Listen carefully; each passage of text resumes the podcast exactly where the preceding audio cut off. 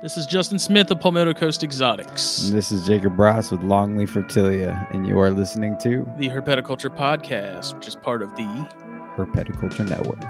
Enjoy.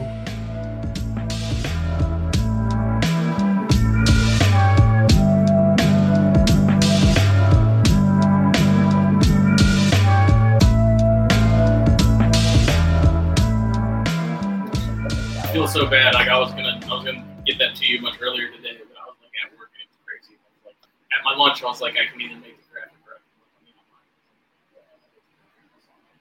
thought we could get you rough. It's a bit, bit crazy. You just hit hard on it. Man, it's really hard to hear you guys. Ah, geez. For real, Yeah. even without the headphones. You said go try to get some other headphones. I said even without the headphones. Yeah. If you t- if you're talking like that, I can hear you. Okay, maybe we might just. How about now? You hear that? All right. It's better. Okay. Well, Mike, everybody's Yeah, I don't know what's going on. Might, might just have to speak up a little bit for this one. Do you have any wired headphones? Uh, I don't even know if I have a wired port on this phone. Like Steve Yeah, I use these party. headphones every single day. You know. yeah. I don't know. I ha- I just have the same problem with my like uh, my wireless headphones. I can't hear like whenever I do a Oh, podcast. wait a second. quiet. You know what it is? I'm an idiot. Hold on, that's- Yep, that's why it's on the intro. What? I it should be better now. Can you hear us now better? Yeah. What was it? I had the it was picking up on it was I had the input as the computer mic and not these mics, so we can hear ourselves fine because it's monitored in through the interface. Yeah. I But was it- like, what is going on? I was like, I, it sounds fine to us. yeah, I was like, man, this There we is go. weird. Okay. Now So we're was good. all in a. All right, Jake let's roll with this. Flustered, God, got me. Oh, Got me going. Yeah, see me being here now. I've been doing this from home for so many weeks. And then I feel Yeah, like I we know. haven't I've done Your, I've had your camera pointed at the wall forever, and your mic all folded in, and we haven't done uh there's dust on his seat. it's also been like what, three weeks since the THP episode. I think the cat's been spending. Cat's been in that chair more than you have. like, jeez. Well, things have been crazy. Okay. They have been crazy. Been And busy. gas prices are going up and, They I, are? and I live 30 minutes away so gonna try to go to like a every other week thing though of doing it from home one week and then coming here one week because i do prefer to be here but it is It's expensive also well, it's also nice to be able to just like yeah log in and do your thing. You know. Yeah. So, Yep. But it's also nice to come see you buddy Thank you. yeah Even though you want you won't take the Barons with you. no i won't take the parents with me Okay. i'm already getting a pair Oh, anyways, regardless of what's going on, we're back. This is episode 178. eight yeah It is That's what- 178 of the Herpetoculture Podcast, which is brought to you by Black Box Cages. Check them out Facebook, Instagram, blackboxcages.com. best of the best Got the Ackies all set up. Had to make some adjustments. Put in the new lay, the new lay box. They got like a five gallon tote lay box now. oh fancy So I had to like completely rearrange the cage how I had it set up initially. Still got to edit the video and put that up of the whole process. yeah i need to come in and see it before i leave today And uh, come check it out they're loving it, man. Like the, I think it was the female. I turned on the lights this morning, and she just like half of her body was hanging off the shelf, just under right under the heat bulbs. She Nice. was just soaking it up. So Is she pretty handleable or? No, there's trackable? there's they're still uh they're still pretty pretty um shy. So You've only had them for what a year or two? it's been I think I actually it was just a year as of like a week or two ago. Yeah, you keep working on it. Monitors just take a while. I'm hoping that this this bigger cage will feel a little more secure because they'll have more places to sort of hide and stuff, and they'll sort of build some confidence up. They're they're on like they're kind of they're they're on the edge. Like they will come, like they know that I have food, and so they'll Yeah. come up to the glass and they'll like scratch at it and stuff. But as soon as I open that door, they're like oh, never mind, and take off. Yeah, if they have a, a place to retreat where they could like shove themselves in something Mhm. tight, they love that. You know, it helps them build that confidence knowing that you can't just go in there and grab them out. hmm Yeah, it's wild. I mean, there's a like a smaller flat, not a piece of slate or anything, but it's a smaller, flatter rock that's in there, and the female somehow like decided that was her spot. Balloons up. I don't know how she got in there, man. Like it's crazy. The, the, the ability that they can shove themselves in such thin areas Yeah, I know it's crazy. is wild. Yeah, it's cool. I, I, you know, I have the the green tree monitors too, and they're yeah, they could fit through. I had a, a hole in the middle divider for like my thumb, so I could slide it up and out for the door. And when I first put the females in there, they would slip through the hole, you know, and it was only about Oh, like an yeah. inch diameter. they can't do that now, but Yep, they uh they went from like a 50 gallon equivalent tub with a, a Python portal from Brahms on the front to a four foot by two foot by two foot black box cage. yeah, lizards So- grow fast. They do, man. It's unbelievable. Like looking at pictures from when I first got them, they were so small, and now I'm like, what the hell? Like, it's like you blink Yeah. and they're you know they're huge. A lot of lizards could breed at like you know a year or two years old. hmm So I've heard it's, it's if I recall, someone said Ackies have bred at really young ages. Yeah, like And I've six seen months a year. I've seen the male chase the girl around before, and she she it was wasn't happening for him. I can tell you that, and she wasn't she wasn't allowing it. Yeah. so. but he's Oh, been yeah. trying. No. I don't know. We'll see. Yeah, with the temperatures dropping here up here in the Pacific Northwest, I'm starting to see my my male. He's interested in the female again. I don't mm-hmm. want him to breed quite yet. I just have a lot going on. Yeah. You know, Well, where'd Yes. Go? he I think he had a, a phone call. real quick. Oh, he's back. Here he is. Ah. Jesus, I thought you were a podcast host. I'm sorry. It was It's all important. good. I'm sorry. I'm here. What did the, Ah. the herpes test come back negative? Yeah, luckily Okay. we're good. He said we're good. It's just a Ah. cold sore. We're Yeah. good. yeah. Uh, Yeah. So blackboxcages.com, check them out. Um, we both have cages and racks from them, and we love them. Can't say They're enough good things they're about the freaking best, man. Um, if you want to see how good they are, you can go on our YouTube channel. We did a video showing all my equipment from them, um, and it is it just shows you how awesome it craftsmanship. is. The craftsmanship is bar none, man. The cages, Oh, yeah, I- I've been looking at those. They look nice. yeah, dude, they're they're absolutely fantastic. Um, There, there's so many companies going out of business right now, you know. But Black Box, their look is just clean. I like Yeah, that. man. And it's so sturdy, man. You know, and Justin, you know, having built this one, I mean, it's I've gotten so like I've gotten flat packs from another company before, and like they just turned out like not that good. Like there's always something super tight, you know, like I have to Mhm. latch.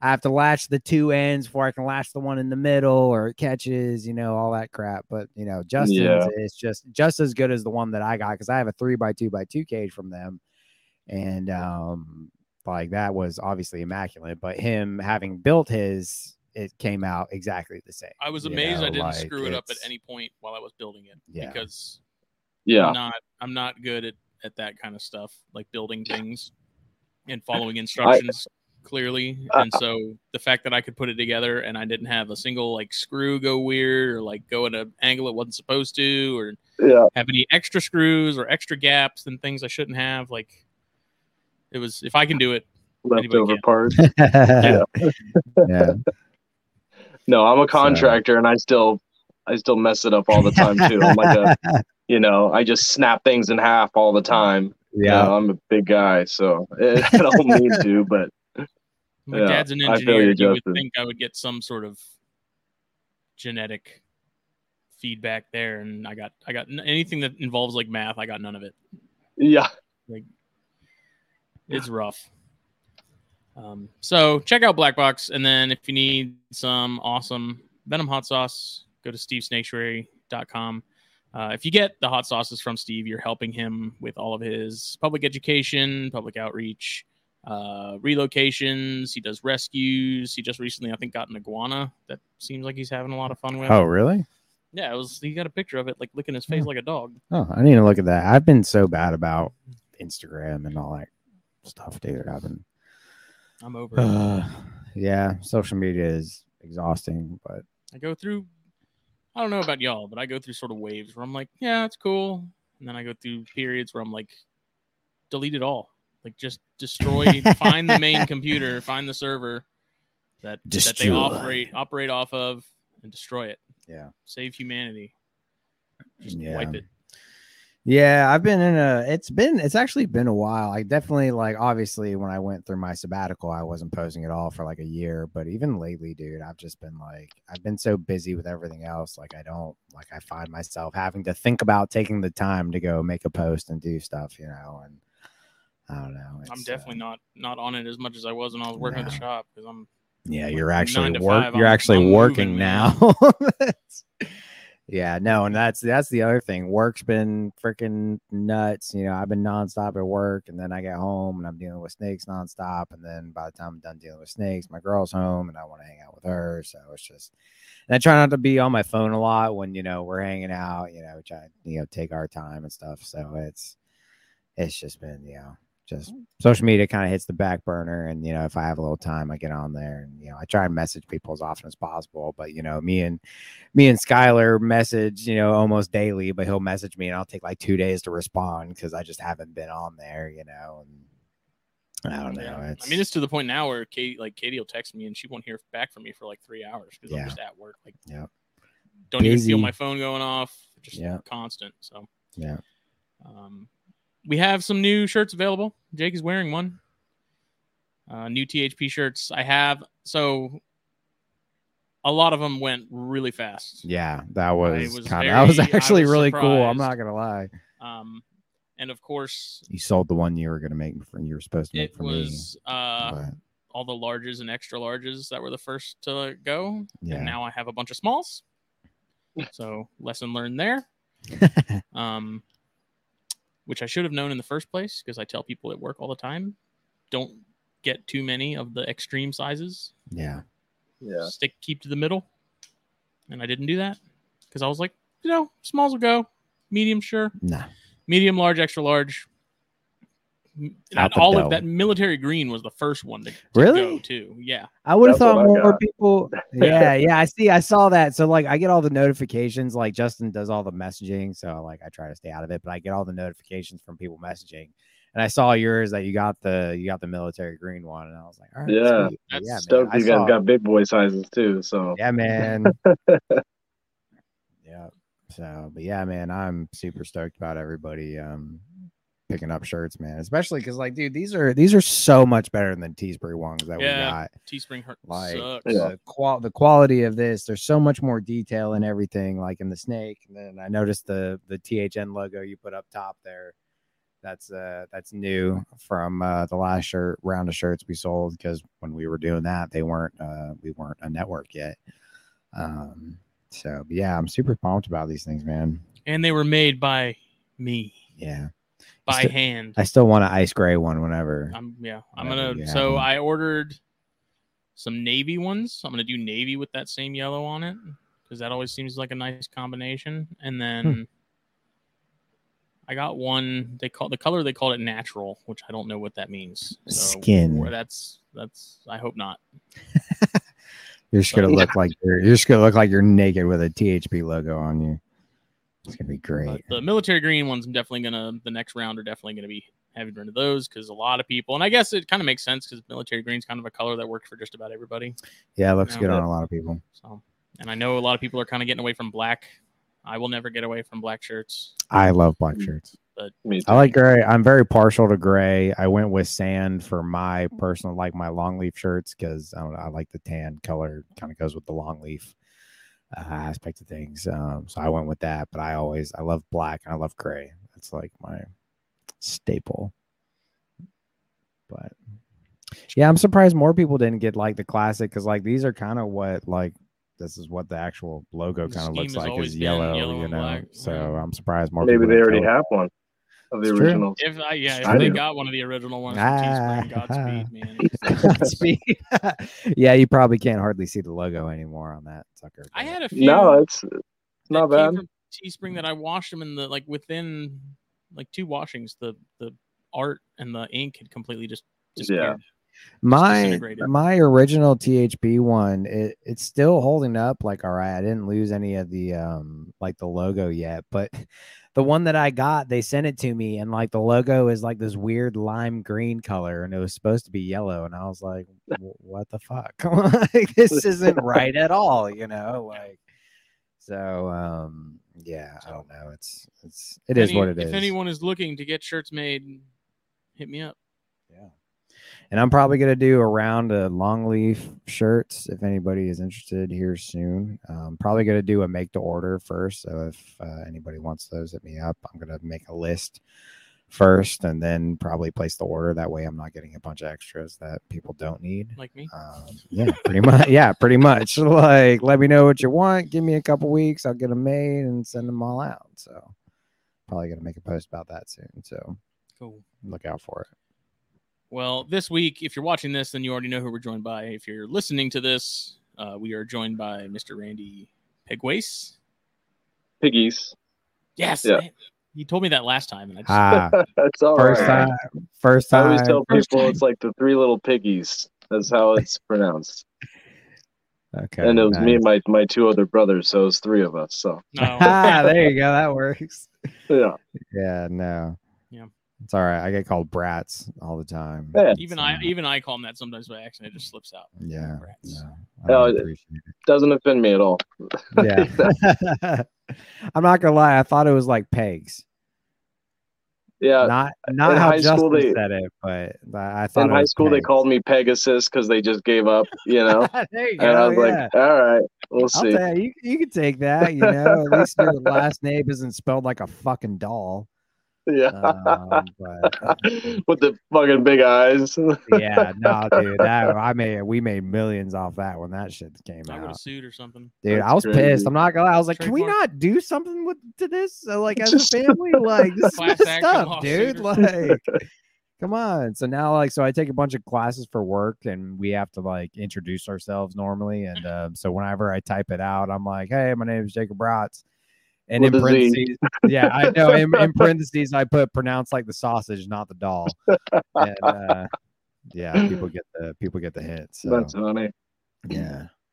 Yeah, I don't know. I pronounce it that way just because of like four years of Spanish in high school and college. That just naturally is. like Yeah. Pegwace is like what I. Yeah. Yeah. I don't know. Or Pegwest. Yeah. I But get that a uh, lot. yeah, Yeah. what's happening? How's it? How's it up there in the the PNW?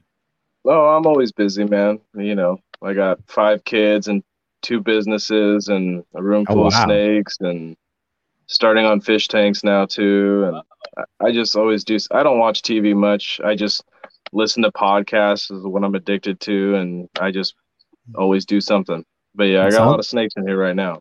Sounds like you don't have time for TV, man. Between the I don't have snakes time for anything. Five kids, I didn't know you had five kids, man. Yep. That's a that's a Three load. in boys and two itself. girls. Nice, nice. That's awesome. Yep. I was good with one. Nah, it's crazy, man. People Uh. are like, "How do you do it?" I'm like, "I don't know. Just one day at a time. I don't die, and just go the next day." yeah, I just go every day without trying to lose my shit. and Yeah, yeah, really. yeah. I feel that. I have zero kids, I s- and we uh, struggle just to get one to school on time in the morning. Mhm. I'm sure you get you in a get routine. in just a though. rhythm, you know. Yeah. You just get into a rhythm. However, like you, you're like, how am I going to do life with one kid? And you have one kid, and you figure it out. And then you have a second kid, and you figure it out. It's going to be easy when they're out of the house, but you know, oh yeah, right now it's it's a, lot of work. nice. And so you, so you own two businesses? Yeah, I'm a co-owner of two businesses: a small construction company, and then also a painting company. Oh, nice. Painting where is Yeah. where it's at, man. I know that. I know Painting, business- my painting business is doing pretty well. Yeah, that's Yeah. awesome. Yeah, I work in the I work in the construction field. I'm your I'm your inspector in the field. You know. Oh, Uh, fun! Love you guys. no, My I, I inspector just texted me before he, I got on here. Approved. I'm like, I better be freaking approved. You were supposed to check it this morning. nice, nice. Do you guys deal with any stormwater stuff out there? Do you have like stormwater inspectors? Oh yeah. Oh yeah. Nice, nice. Yeah, that, that's Yeah. what I do. I'm a stormwater guy. So Okay. Yeah. I, I probably wouldn't deal with you as much. Then I, I do a lot of work in the county, you know. But yeah. Yeah, no, Yeah. I just I just kind of sneak on site real quick, make a quick walk around. they and if- hired him like that because he's small and he's fast. like they don't even notice him. He could be there for hours and they wouldn't. he can get in, get out. yeah, oh yeah, He's like man, a little I'm in rat and out. scurrying between uh debris and stuff. Oh yeah, You've been doing that for a while, though, right? Yeah, I've been with I've been in stormwater for four years now. I've been an inspector for a little over two. Um, I've, I was on the uh, infrastructure side of things for a while, mapping out a lot of drainage and stuff like that. But I became an inspector a little over two years ago. Right on. So yeah, That's, it's been it's been you, good. man. Congrats. Busy as all get out. I'm managing like 302 inspections right now um, in my county. So That's a hard job Yeah. to be, man. My brother's an energy inspector, and and he always just gets the shit out of the stick. You know, like none of us, like we get you. It's your job, you know, but we don't want you there. You know, Yeah, Not- nobody no likes offense, but yeah, no, Yeah. absolutely none taken. Nobody likes us. But yeah, I've- but it's got it's got to happen. Yeah, luckily I've made a pretty good um I, I've made a pretty good reputation with most of my you know contractors and they Yeah. like me for the most part because I'm not heavy handed until they ignore me. And then Yeah. and I got then I kind of have to be a dick. But you know, Yep. if you if you respond to me, I'll respond to you and yeah, we work together well. So yeah.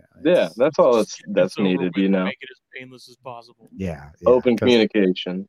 Yeah, no, because if you if you screw me over, then it's a whole lot more paperwork for me. So I don't mm, don't want to do that. So you know, it is what Well, it let's is. talk But anyway, snakes, man. yeah, as well as say snakes. That's what we're here for. Uh, What's the so you know the usual intro Yeah, stuff? Because I mean we've the talked a good bit over the you know over the last couple of years. yeah, yeah. You and me just I don't. say like how I got into it, or Yeah, yeah. Just your Sure. All right.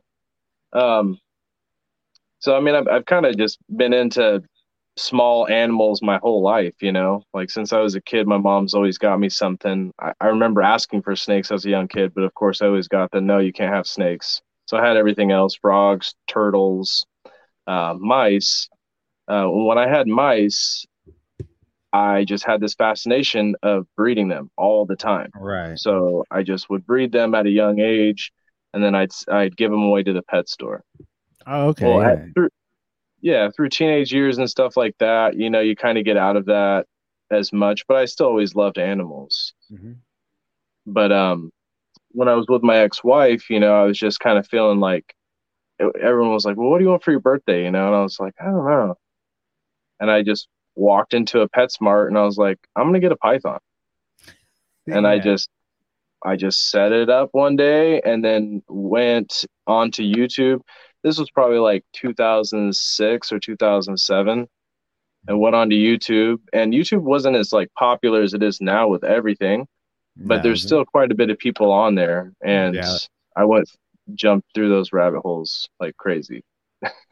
yeah, I almost missed those days, man. Like it was it wasn't the clickbait stuff, you know. Yeah. Like it was just like it was content and everybody only It was cared just about informal, you know, stuff. Yeah. informational stuff. Like Yeah. we were just sharing our experiences. Most people didn't edit videos, you know, like you could probably still go on and see my old stuff. Please don't, but it's there, you know. But it was just me like showing like each animal I had, how I set them up, like how many people back in 2010 were showing green tree python care videos or whatever, you know. So I Right. did a couple of those, you know Mhm. But you know once youtube got that like sensationalized it, i just lost taste because i'm not one of those trendy people you know? I always want to go against the grain. That's just kind of how my personality is. Right. so i mean and, and i got ball pythons at first too. Um, i got into those. They're they're awesome. They're they're good snakes. I kind of fell in the rabbit hole of the morphs at first you know back in the day um, where pieballs were still kind of the thing you know so i was just Oh, getting yeah. into some codoms and stuff like that um, but in conjunction with that, I was just kind of amassing a collection of other animals. Uh, started breeding some leopard geckos, and that was pretty easy and exciting for me to see like the whole process, you know. Uh, and then I wanted to breed the ball pythons, uh, but I also collect started collecting some green tree pythons on the side, just some imports. Mm-hmm. So the imports, um, you know, I was actually uh, had them all set up in my garage, and it dropped in temperature outside so low that it was like 60 degrees inside my reptile room, and I was freaking out. You know, like I couldn't. I didn't have enough heat to keep everything going. Uh, you know, the the green tree pythons were kind of like drooped over their perches. I thought I was going to lose everything. Um, but actually, that sparked my males, you know, and they went crazy from there. Uh, and he just bred everything, and that's when I got my first clutch. I actually bred green tree pythons. Was the first snakes that I bred. No So- way. Yeah, I bred That's chondros awesome. first, and in that same year, I produced ball pythons. The next year, I got rid of all the ball pythons. yeah, yeah, You know. yeah, for It's- sure, for sure. they're they're cool. It's just it wasn't for me, you know. Like I just wanted a little bit more challenge, Right. um, Yeah, and the no, and I- species in itself. Yeah, no, and I mean we all, you know, we we.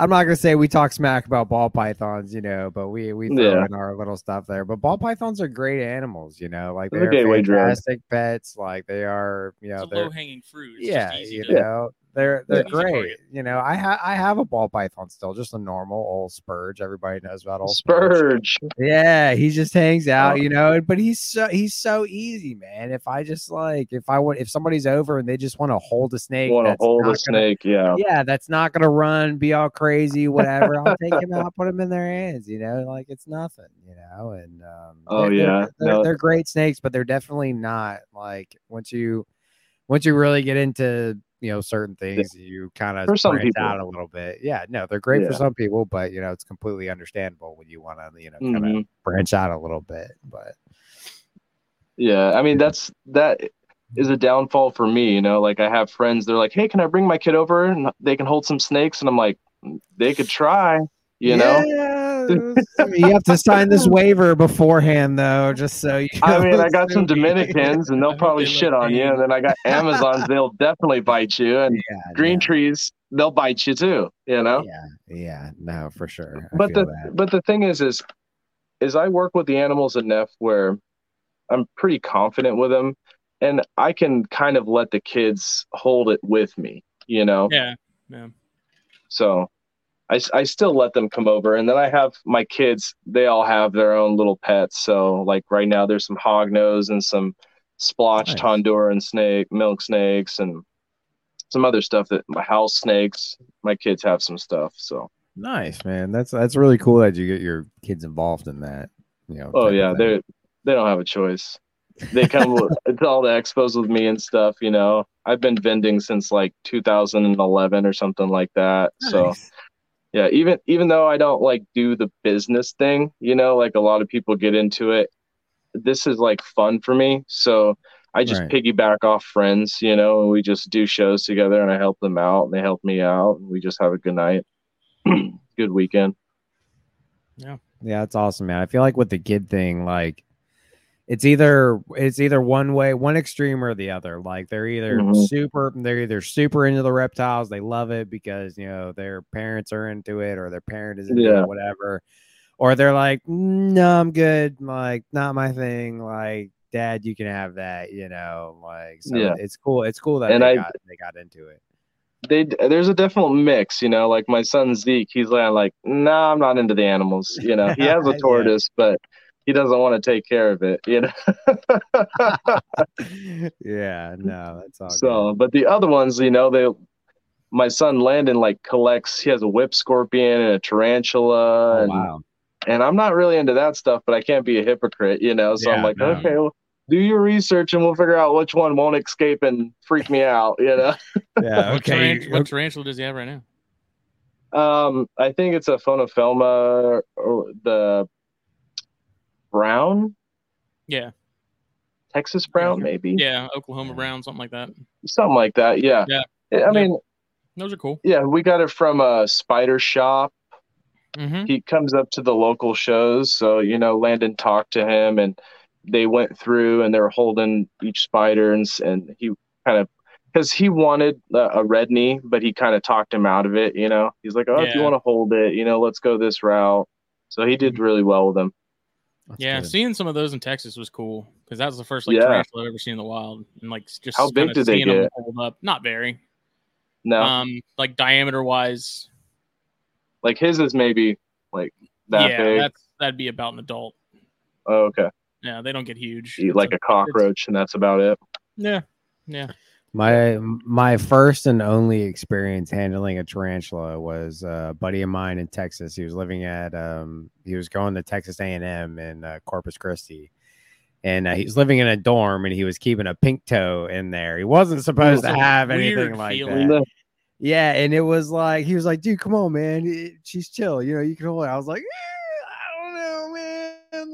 Like, I Uh, don't really yeah. do spiders, you know." But like, I eventually like grew a set, and you know, I had him put it in my hand, and it it was actually really cool. Like, Mhm. definitely not They something. nothing. Yeah, definitely not something I'm gonna seek out, but like it really changed my perspective. Like if something's Yeah. chill and will just kind of you know go around, like I'm cool with it. And it was actually re- it was really neat. You know, I haven't held one since.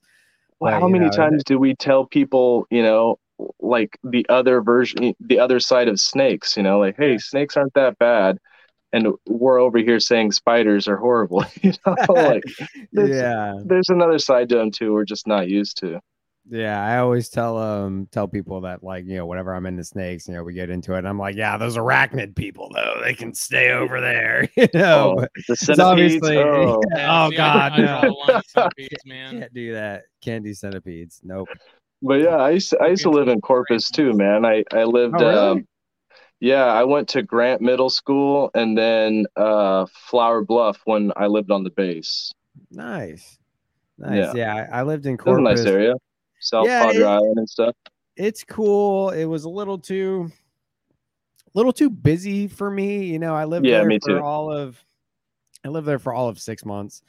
Um moved there for a girl. That's a whole other thing. Did not wor- did not work out, obviously, because I was only there for six months. Yeah, shit happens, man. Yeah, but uh no, it was a it's a it's a cool city. It's a small it's I, I say it's a small big city, you know, Yeah. like it, it has its moments, but when you're a small town guy like me and you have to drive complete offense all day every day, Yeah, it's uh not really my cup of tea, you know. yeah. but, uh, I'm not a definitely city cool. boy either. Yeah, no, definitely a cool place though. I definitely want to go Mhm. back eventually to see the place, but um, yeah, no, and see Chris Payne Yeah, shop. I'd 'cause That's where yeah. he lives.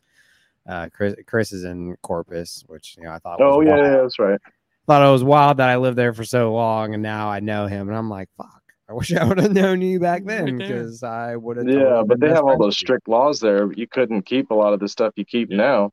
Yeah, no, and it was so when I was there, they had those laws, and I had no idea, like zero clue when I moved there about these laws. I had multiple carpet pythons shipped to me in like multiple, not just like one or two. Like I'm talking Yeah. five, six, seven Well, who would have carpets. thought, you know? Yeah, like I just I didn't think anything of it, you know. And then all of a sudden, like I so I got a job at the PetSmart out there, and uh, just because like I couldn't find work anywhere else, so I you know got there part Sure. time, and um, I was like, yo, why aren't there any ball pythons here? Like everybody, all PetSmarts have ball pythons, and they're like, you can't have ball pythons here.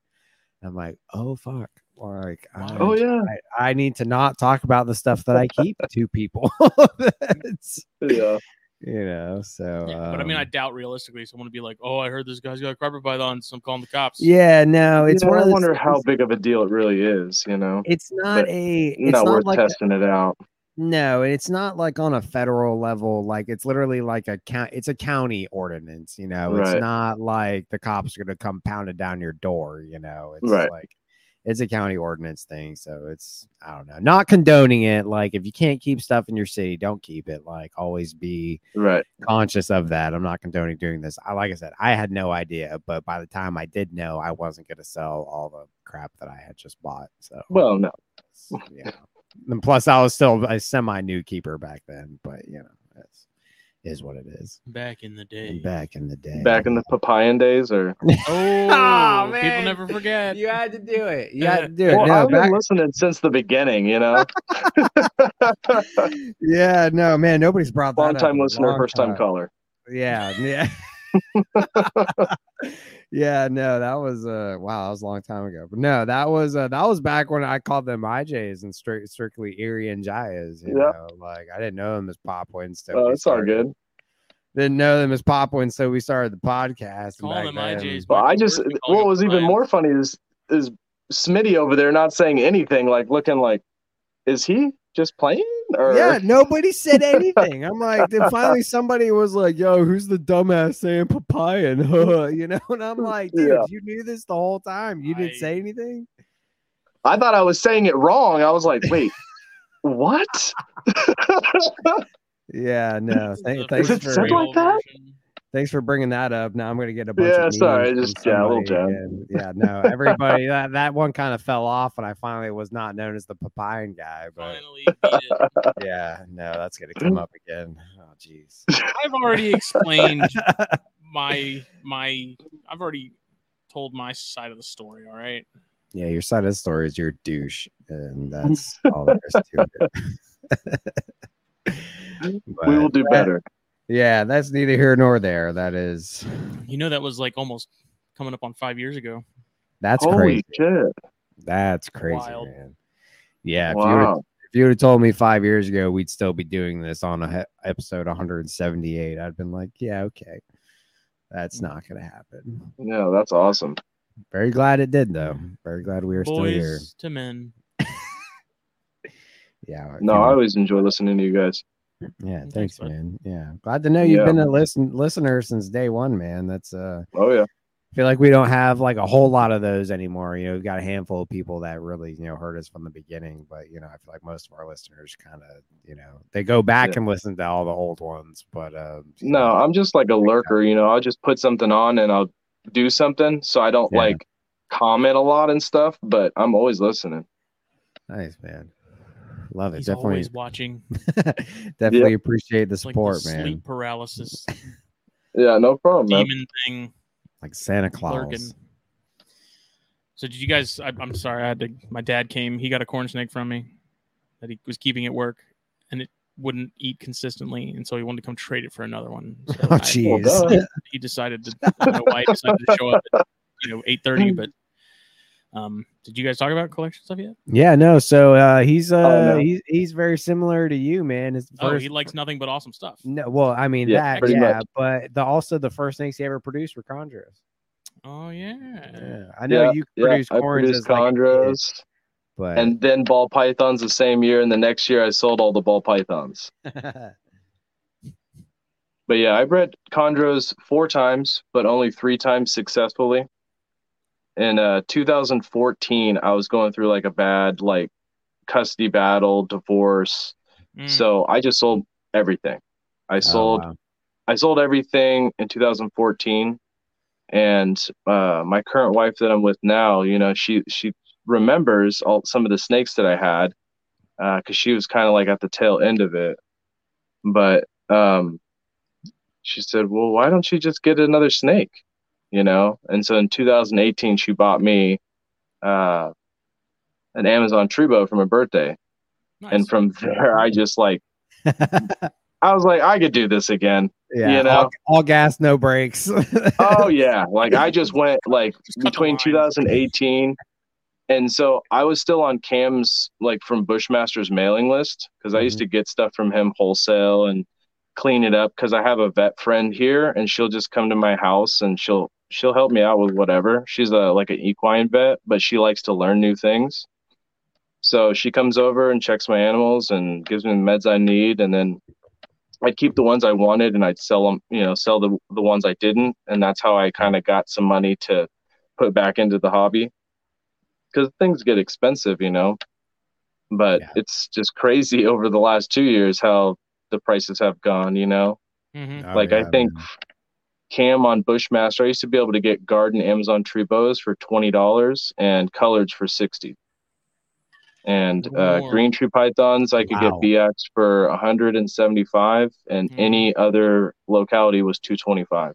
Holy smokes, man. Yeah. That's that's But he wouldn't send me any pictures. He just said, order over $500, put money in my Chase bank account, and then they'd be at my house the next day. Yep, It was so sketchy, man.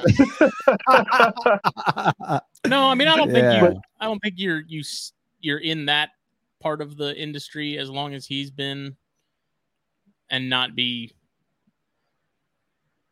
You know, at least for the most part, Yeah. you know, legit and easy to work with, and Yep. you know, so Yeah, and let's face it, if you're you know if you're getting bulk animals, you're not going to get a picture of every single one of them. So No. that's that's definitely no, he wouldn't know, even look at the animals because I would get him Oh, and like so he they'd have ticks on their face and oh, mites and Jeez. yeah, some of them would be really rough, you know. But I was I was prepared for that, you know. When I first got Yep. into it again, Pros. I said I'm going to start off with all my imports first, and I'm going to get them all cleaned up, and then I'm going to start cherry picking my high end stuff, and I'm just going to quarantine in my room before I bring it into the the main room. And so that's what I did. I Mhm. just started amassing a collection like that. yeah, that's a great way to do it, man. You know, and, and Yeah, you know, well, I I'm was a- able to kind of think about it before I went into it this next time. Before I did the kind of Noah's Ark thing where you just get like twosies of everything, you know? mhm. right. We all kind of do that. Yeah, Well, you also think you were in a kind of a good position having left it and we're coming back to it because you kind of knew Yep. where you would want to start there. Like if you Mhm. think about it, like if I completely restarted from zero, knowing what I know, Now, like yeah. I there's a, pro- a lot would probably be different. You know, like there would, Absolutely. there, things would would not be the same. I'm sure. But Yeah. Yeah, Eh, for I'm sure. fortunate up here too. Like, there's some really good local guys like Mark Goyer. Like, that guy is freaking awesome. I love Mark, you know, and then uh, Ryan Young and Nick Mutton. Like, these guys are all local to me, like, since I've been going way back in the day. Wow. So yeah. I've known them for a long time. So Yeah. anytime I, I came back in, you know, I'd reach out to them and they would they they sell local people animals a little bit easier than some of the other people because it's easy, you know, you can just take Yeah. it to a show and and handshake and move across the table. Yeah. But yeah, those those guys, you know, that's kind of where I went to first to start building my collection again.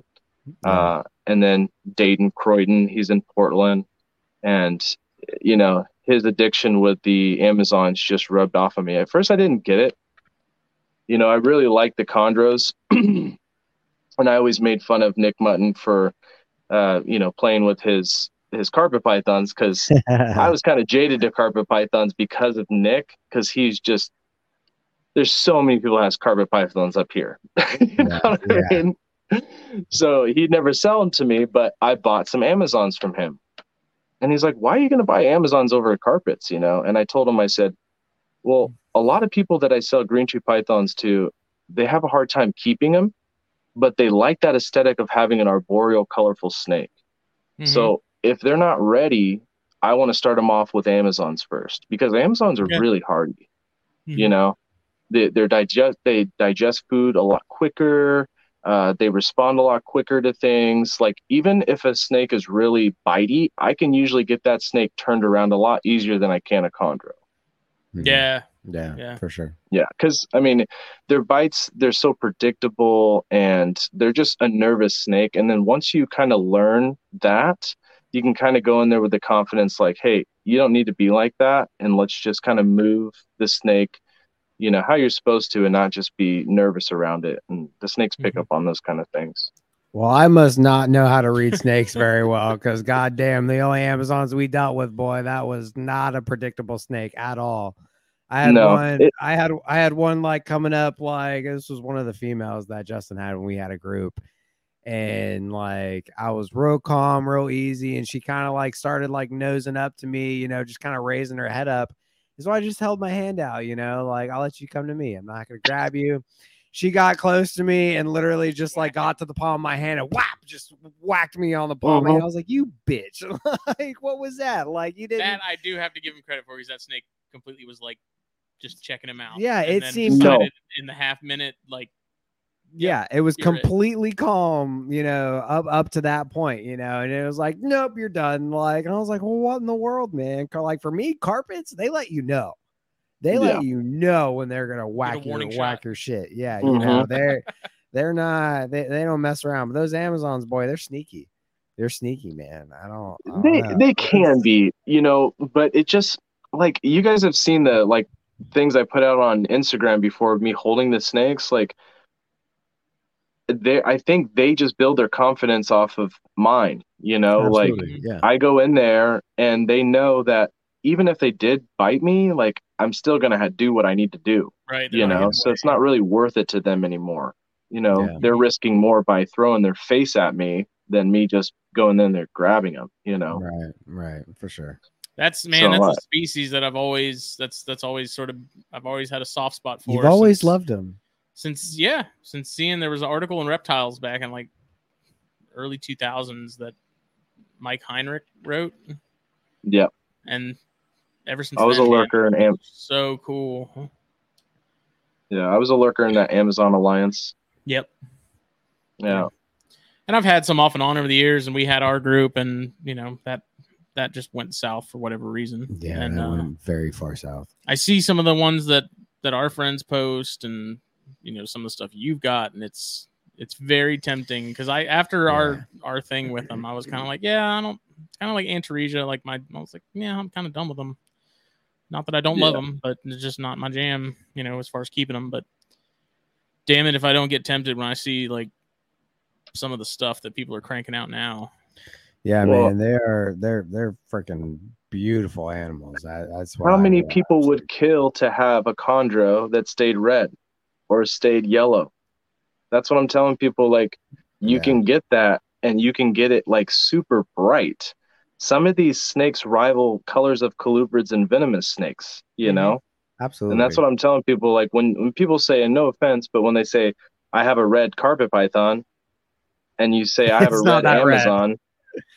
You know what Two I mean? very different it's things. Yeah, no. different. Yeah, no, two very different things. You know, like they're they're all beautiful in their own right, but let's face it, most carpets, Exactly. unless, You know? unless it's some crazy morph, you know, they all have their carpets naturally are more ground toned. Like period. Yes, you know, like but a lot more ground toned. But man, those Amazons are just breathtaking. it's man. it's bright you know and Yeah. and that's what i tell people is like well it, it's hard if you just get like some run of the mill import amazons you know? You need you need to get one or two captive bred and born ones that you like that you really like that color. Mhm. like a bicolor that's really clean or a yellow or a tiger or a leopard. You will appreciate that animal so much more you know? You really will. And imports just act different you know it's just Mhm. like an import chondro they act different they look Yeah. different like their skin is almost different you know like their shit smells different like it's just different you know yeah. Mhm. um, Yeah. But the the Amazons they grew on me just because I was trying to get them as another species to introduce people to chondros, you know, and uh, I just fell in love with them because they're easier too. I'm so busy that I don't have to worry about them as much, you know. Yeah, the margin for error is a lot larger on those than It than a lot of is. other stuff. It is, you know. Yeah. And I really- you know, I've I've been building this chondro collection up again since 2018. I should have had at least one or two chondro clutches already, but I've had females die. I've had uh, a male die. I've had you know missexed. It's all those things that you had to go through over again. You know, Mhm. and so now I'm kind of at the point where, okay, last year I had everything breeding, but I saw my boas start to go and I pulled all the pythons, you know, because I was like, I don't have time for all that. All right. So this year I'm going to focus on the chondros and the green tree monitors, is what I want to focus on this year, this season. Oh, you keep green tree monitors too. I did not know this. Yeah, yeah, I have a, a pair of green tree monitors. Yeah, I, I had well, I bought two females and raised them up from babies, uh, but one of them did pass, and then I bought a male. So I had they're uh, the Sorong locality with the blue on the back, the green Mhm. trees. Nice. Yeah, they both. The male is super pretty, but Yeah. he's really skittish because he's never really been held. The female, I can hold her no problem. She's pretty easy going. Huh. But she's given me eggs uh, beginning of this year, but uh, there's six eggs, and but they were all infertile. Okay. So, Oh. which I heard is pretty common with the first monitor clutch. You know, Mhm. Yeah, and like I, I always try to like if somebody tells me they bred for the first time and got you know infertiles, you know, no matter what it is, I always try and like I know it sucks, but you also Yep. have to look at it as a positive, you know, Yep. like you got you She did cleared some, you did yeah you did something right, you know, Mhm. like I there- pulled the there's so many triggers, yeah. factors, yeah. There's so many factors, like you know, she may have been a little young, you know, just temperatures may have been slightly off but you you did something right, you know. Like Mhm. infertiles don't mean anything bad. Give it another year, and sometimes Yep. infertiles is just a first time breeder. You know, it's not that you did anything wrong. Repeat the same Yeah. steps because it could have just been she was a first time breeder, and it is what it is. You know, infertiles are not a bad thing. You know, and it's I hate how people get you know down down in the dumps and their spirits are crushed because their first time breeder gave them infertiles. You know, like look, you did you Yeah. did something right. You know, Here's a step in the right direction. exactly. You know. Yeah, I I also was trying to I I raised a pair of Savannah monitors up, right? Mhm. This this is also another species a lot of people kind of look as a trash species, but I keep telling people like as soon as there's no more to import or they shut down importation, you'll be wishing you had a Now, Savannah monitor because it's like a care. perfect little compact lizard, you know? Right. Like someone that wants something that's a little bit more than an Ackie, but less than a water monitor, it's perfect. Yeah. Yeah. So I, I raised two up and I actually had a pair. Um, and the smaller one, the female, she became super aggressive. Oh, so wow. the male was awesome, man. Like I could take him out, pet him. Like I raised them both since babies. I got them to breed. They were breeding. I was working with this guy, uh, Jay, from I think it's JCL something reptiles, but he is actually breeding Savannah monitors consistently. Mhm. So, and That's he's awesome. like one of the only ones in the country. Yeah. So, one day I came home and she she killed my male. Oh. oh yeah, no, I- so I- man. I think she was cycling, you know, at that time, and she was not ready. She was going through vitellogenesis, but she wasn't ready yet. And he kept pursuing her, and she just, dude, she crushed his skull. Holy And she's smaller than him. That's crazy. So I did, I shipped a female because she was like, I grew her up perfect, only fed her cockroaches, very little rodents, like Very mm-hmm. good health condition. So I sent her over to Jay to try to breed her. So he's going to try to cycle her and get her going. damn, but dude, I like that's- that's projects like that, little passion projects that no one else is trying to work on, you know? Yeah. Yeah, because savannas are one of those things that, like, it, I feel like a lot of people have a savannah Yeah. or something just kind of as a pet, mm-hmm. but it, it's all imports. You really don't see. a But they lot just those keep it in like a four foot cage too, and you can't do Yeah, that with Savannah no, monitors, man. you won't be. No, I successful built like an eight foot cage in my garage for it, you know, with like Yeah. sliding glass that you see at the reception office. Like Yeah, it's insulated and everything, like UV. Yeah. Like I wanted to try to do it right with them because I, when I had reptiles in the past, I had Savannah monitor and I kept it in like a 150 gallon fish tank, and I just didn't do right by the animals back then, and I wanted to try to do it again. You know, right. like you just learn from those things. You know. Yeah, We all- absolutely. Yeah.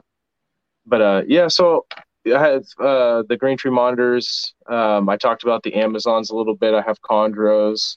Uh the other passion species that I have is the Dominican red mountain boas. So Yeah. um Chilobothrus striatus. Uh I got pretty interested in those in like uh 2019. I saw that uh, Sandra DePintra was trying to sell some, and Harlan had some too. So I was chatting with both of those guys, and um, that's a huge long story we can get into some other time. but um, so I ended up buying someone else's animals because there was a whole thing with me and Sandro. Um, but I told him I it was kind of like a, a bet, you know, like you can't breed these; they're too hard for you. Yeah. And I'm like, Mm. what? That's what I needed. Challenge accepted. So I went out and I bought a group of six of them.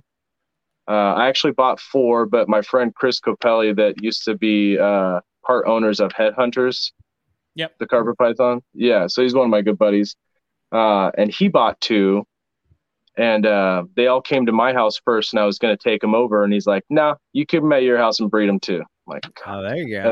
Okay. Okay. Well, So- I, guess, I, I guess if guess you're gonna so. pull uh, my leg about it, yeah, I'll keep them. Yeah, but I mean, then I had more of a chance, you know, because everyone Yeah, was telling me absolutely. that it's not it's not hard to get them to breed. It's hard to get litters sometimes, and then it's even harder to get those litters established.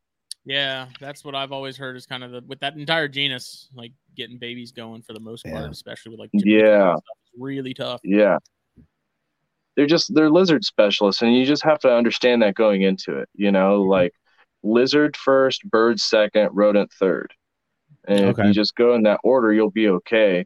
But if you don't have the resources, then you're just going to kill the snakes if you breed them. You know, you're just going to kill them. Um, and so I was just um, talking to Chad down at uh, I think it's Golden Coast Exotics or Golden Coast Reptiles. Can't remember, but he does a lot of. Uh, uh, his Dominicans are gorgeous. Uh, he does a lot of colubrid stuff too, man. Um, you guys know Chad? I think I follow him on Instagram. if I'm not Yeah, you should get him on. He's a pretty cool guy, dude. He has a lot of colubrids, uh, rainbow boas. He does, I mean, gorgeous Dominicans. but he's kind of just helped coach me through some stuff. Um, talking to Colin up in um, Alaska too. He has the reptile barn, I think, something like that. Mhm. And he's been trying to breed them and is having a hard time. So it's kind of cool that we're all just kind of passing information around because it didn't, it wasn't used, it didn't used to be like that before I Yeah. got back into the hobby No. which is cool because back then everyone would like really retain their information they wouldn't share it with you and now everyone does they just share everything you know Yeah, and that's the beauty of where we are now. You know, it's Yeah, like it's different. We all want success for everybody, you know, because that's Yeah. how these things are going to get established. You're not going to establish these things in the hobby if you're the only one doing it. You know, Yep. like it's not it's not a good way to be. You know, so if there's good information like that that you know and can share, it's always it's always good, man. Because you know it's it's one hobby, one family. At least how I like to look at it. You know, It really is. it's- it's how it should be, you know. So it's it's good to see more of that information willingly being passed around, you know. Yeah i mean the the dominicans they're a really easy snake to keep you know? And a lot of people will say like i, I remember listening i've been a long time listener of npr you know and owen always talks about how dirty and disgusting they are. I just don't think you set them up right. If you're going to keep them on paper it's probably going to be horrible you know? But don't keep them on paper. What i do is kind of the jeff murray approach or you just put a little bit of peat moss down and then you cap it with cypress mulch Mhm. so everything just goes down through the cypress mulch and clumps up into the peat moss and you just throw it out it's like Yeah. clumps up like kitty litter it's easy Mhm. Yeah, it does a You little know? bit better. It does a little bit better on smell too when you have Oh, uh, yeah. stuff like that. But, I yeah, mean, it- sure.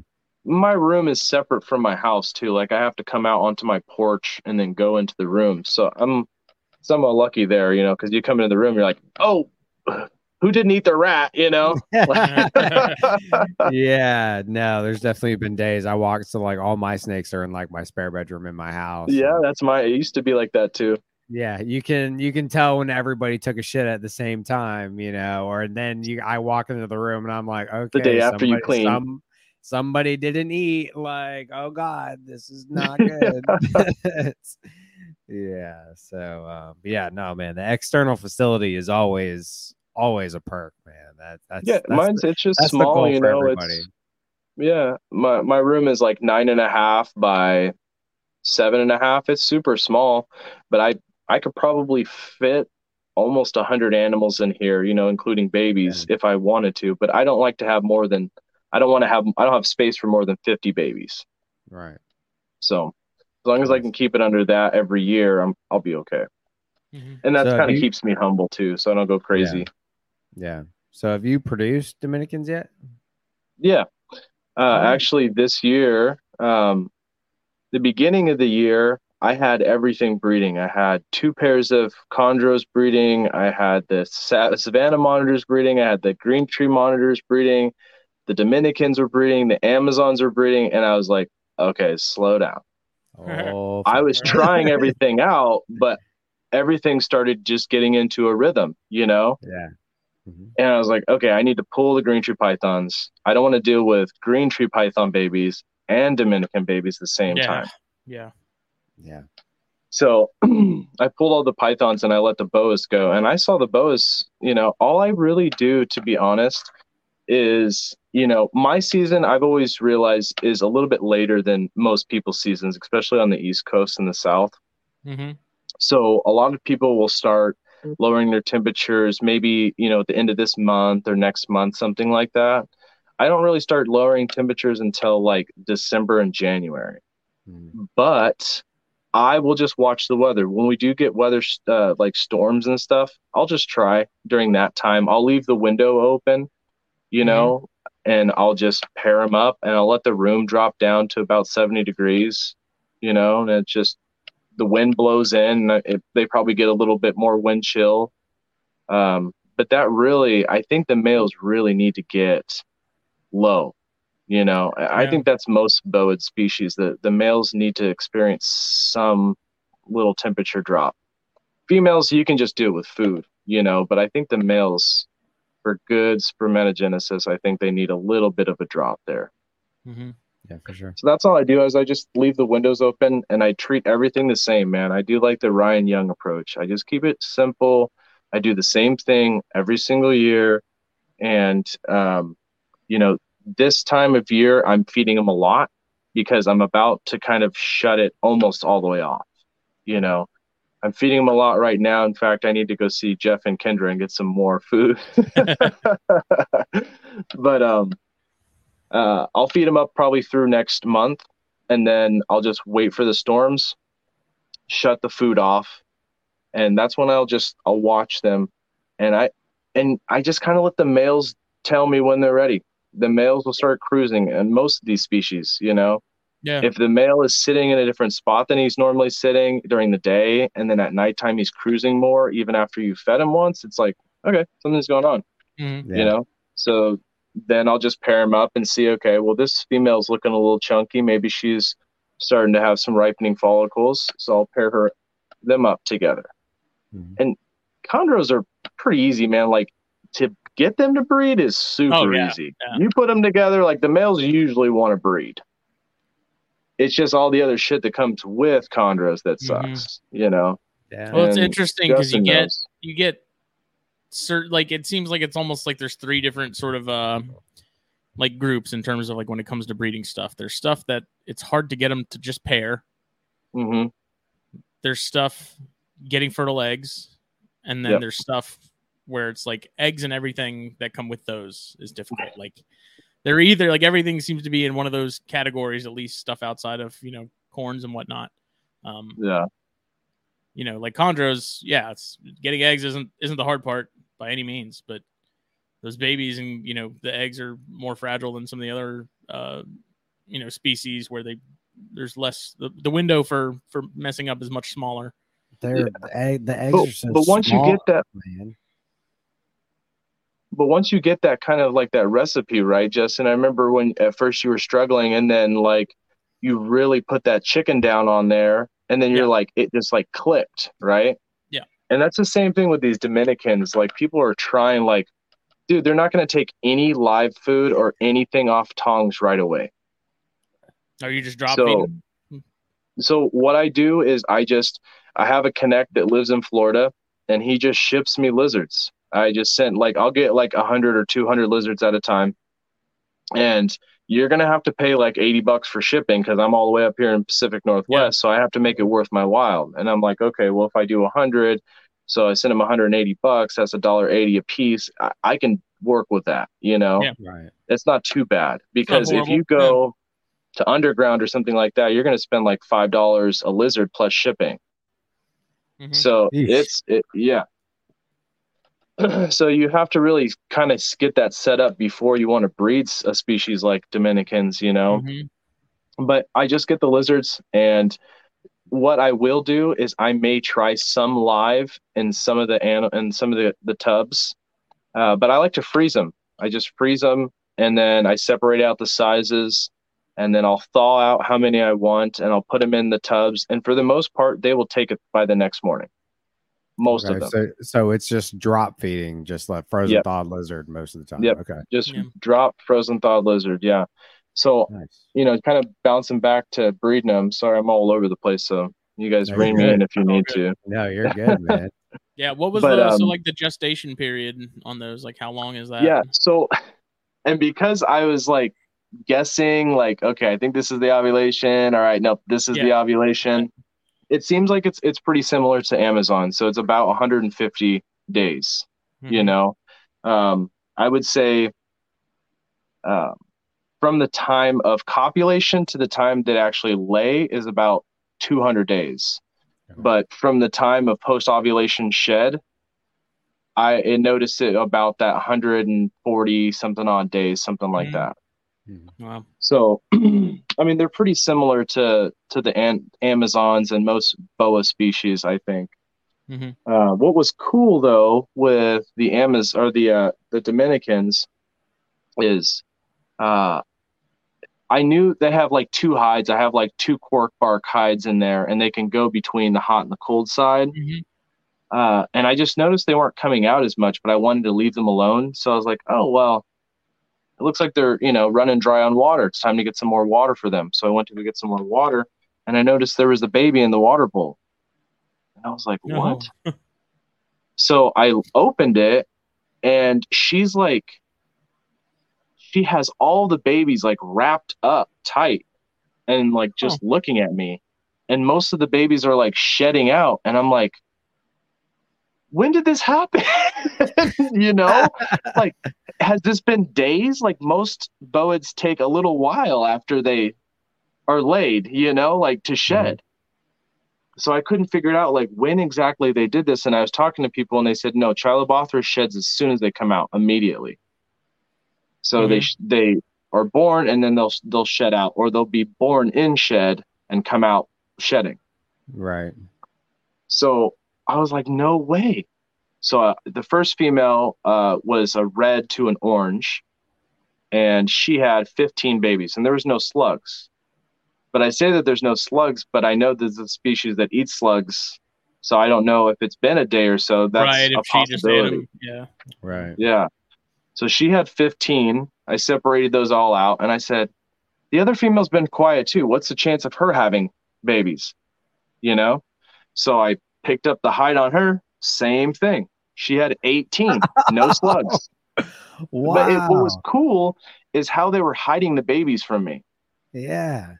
That they were like all prote- like they're protecting up. them. Yeah. Yeah. So I it was just weird is the only time the only reason I noticed the the baby is because it was coming for water and there's very little water in the bowl, you know? So it would I was thinking that it was probably going to go back to the mom after it had water. But it was really interesting. I'm like, should I take these or leave them until they shed or what? You know? what do I do? yeah. But of course I took them because I panicked. Yeah. Yeah. so course. you take them and you put them in a tub with a damp paper towel, like everything else, you know, until they finish shedding out. and then I get mom and uh, both both moms cleaned up.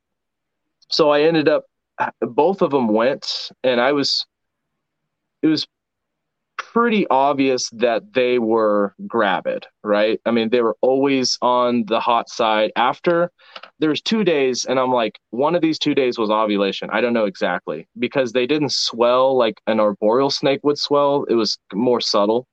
Mm-hmm. So I just marked the two days down, and then I started adding uh, up in the heat during the day, you know. And I was just like, I just want to give them a little bit more heat, so I want them to be able to reach, you know, 86 to 88 during the day if possible. And it was hot during that time, so my room would naturally kind of ebb and flow between that like about 4 degrees, you know. So it was like perfect for them. They would get nice and hot during the day and then be able to kind of retreat from that at night. And I just noticed the females were staying there forever and Um, you know, I was just like, well, I expected them to lay in August, and they laid July 30th. Oh wow.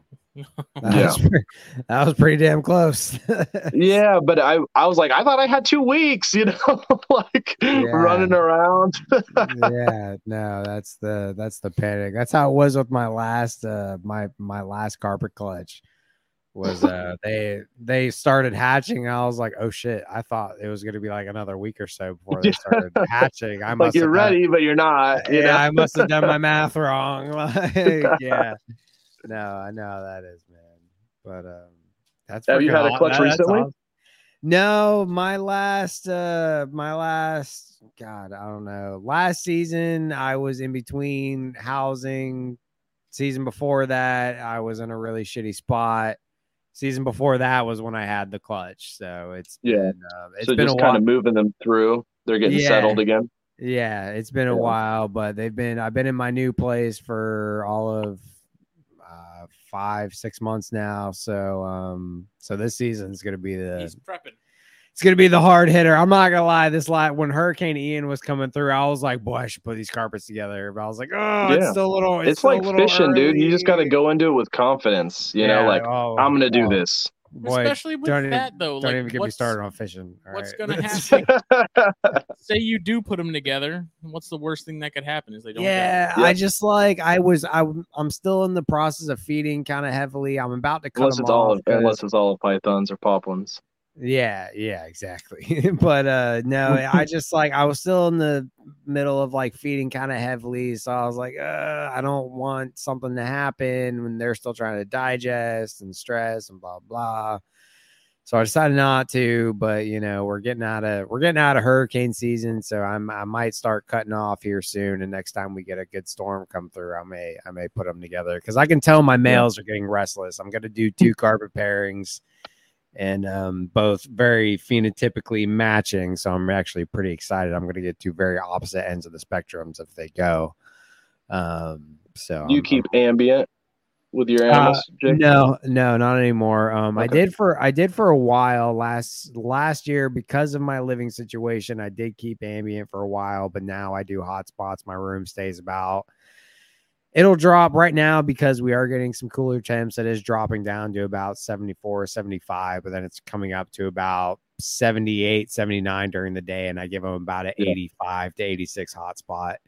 Um, so and the females are regulating really well, but they still really want food, you know, like they, they still are really food oriented. I can tell the males are kind of cruising a little bit more. They're they're definitely getting there.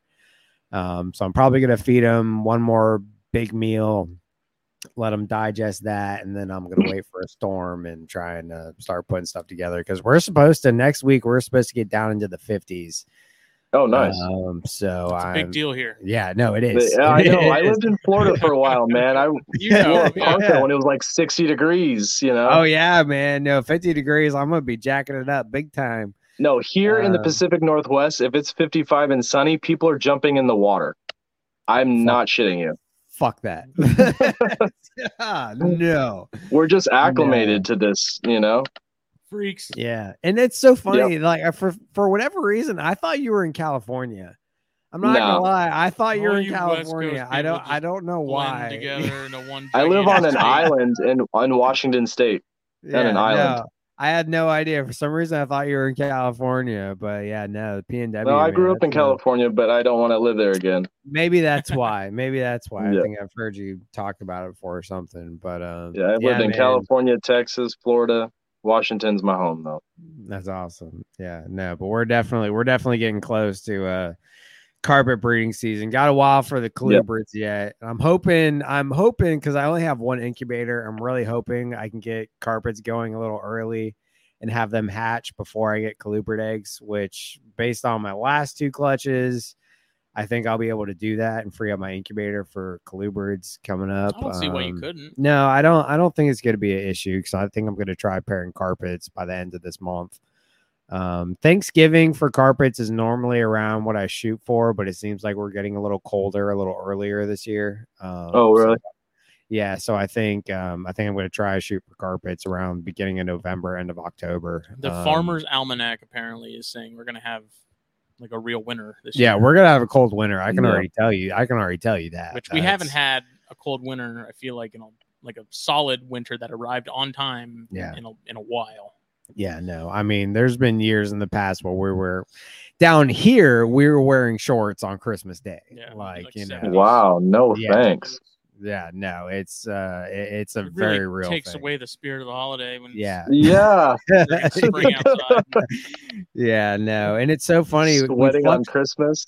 Yeah, Yeah. dude, I'm telling you, like we, it, it, and it fluctuates so much. We'll have days, we'll have a week of because you know, with us, you know, it's not as like you guys still get it up there, but because it's just cold all the time. But with us, it's whenever we get a a um a rain rain when rain comes through, we get a warm front. Like right before it rains, it gets warm, and then once the rain co- goes through, it drops like severely and it pretty much continues that cycle until January, and then it's just cold. Wouldn't you you, know, like to know weather? Yeah. Wolf? yeah. So I'm not gonna be. I'm really not gonna be dropping the colubrids down until end of December, start of January. You know, I'm gonna cool them through February and see if a two month you know drop will do them for do them good. Um, but the carpets, you know, if I can get them down, you know, into if I can get my room down into the mid 70s, you know, I'll be happy. Which you know, lately that's actually hasn't been a problem, but um, you know, come Yeah. this come this next month, it really won't be a problem. Um, so I'm really hoping I'm going to start the food cycle process. I'm going to give them about a month off, or I'm going to give them a couple weeks off of no food, and then let them digest and all that. Then I'm going to start pairing them up and uh, just see what happens. You know, I'm one of those with carpets. Carpets are easy, man. You know, I look at them kind of like Amazons. You know, like I, I always like with boas and Wow. pythons. I see carpets more like Amazons, and then Sure. your um your emeralds more like green trees kind of deal. Yeah. And uh, carpets are super easy. You know, you can almost food cycle them and not drop temps at all, and they'll still they'll still breed. You know, but Yeah. um, I like to give them a little bit of a drop, just kind of stimulate it. So um, hopefully my room will drop a little bit next week. Feed I them think up. a lot of things will go without doing a lot of triggers, you Yeah. know.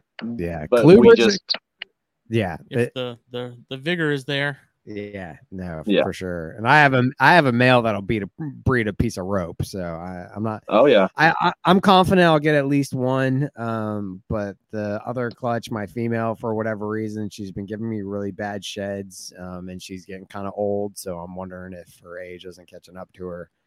Um, so we'll see. I'm gonna try her, try her out. She's still eating great. She's digesting fine. She's just giving me really bad sheds the last two sheds. So I'm kind Mhm. of yeah, that's not a good sign.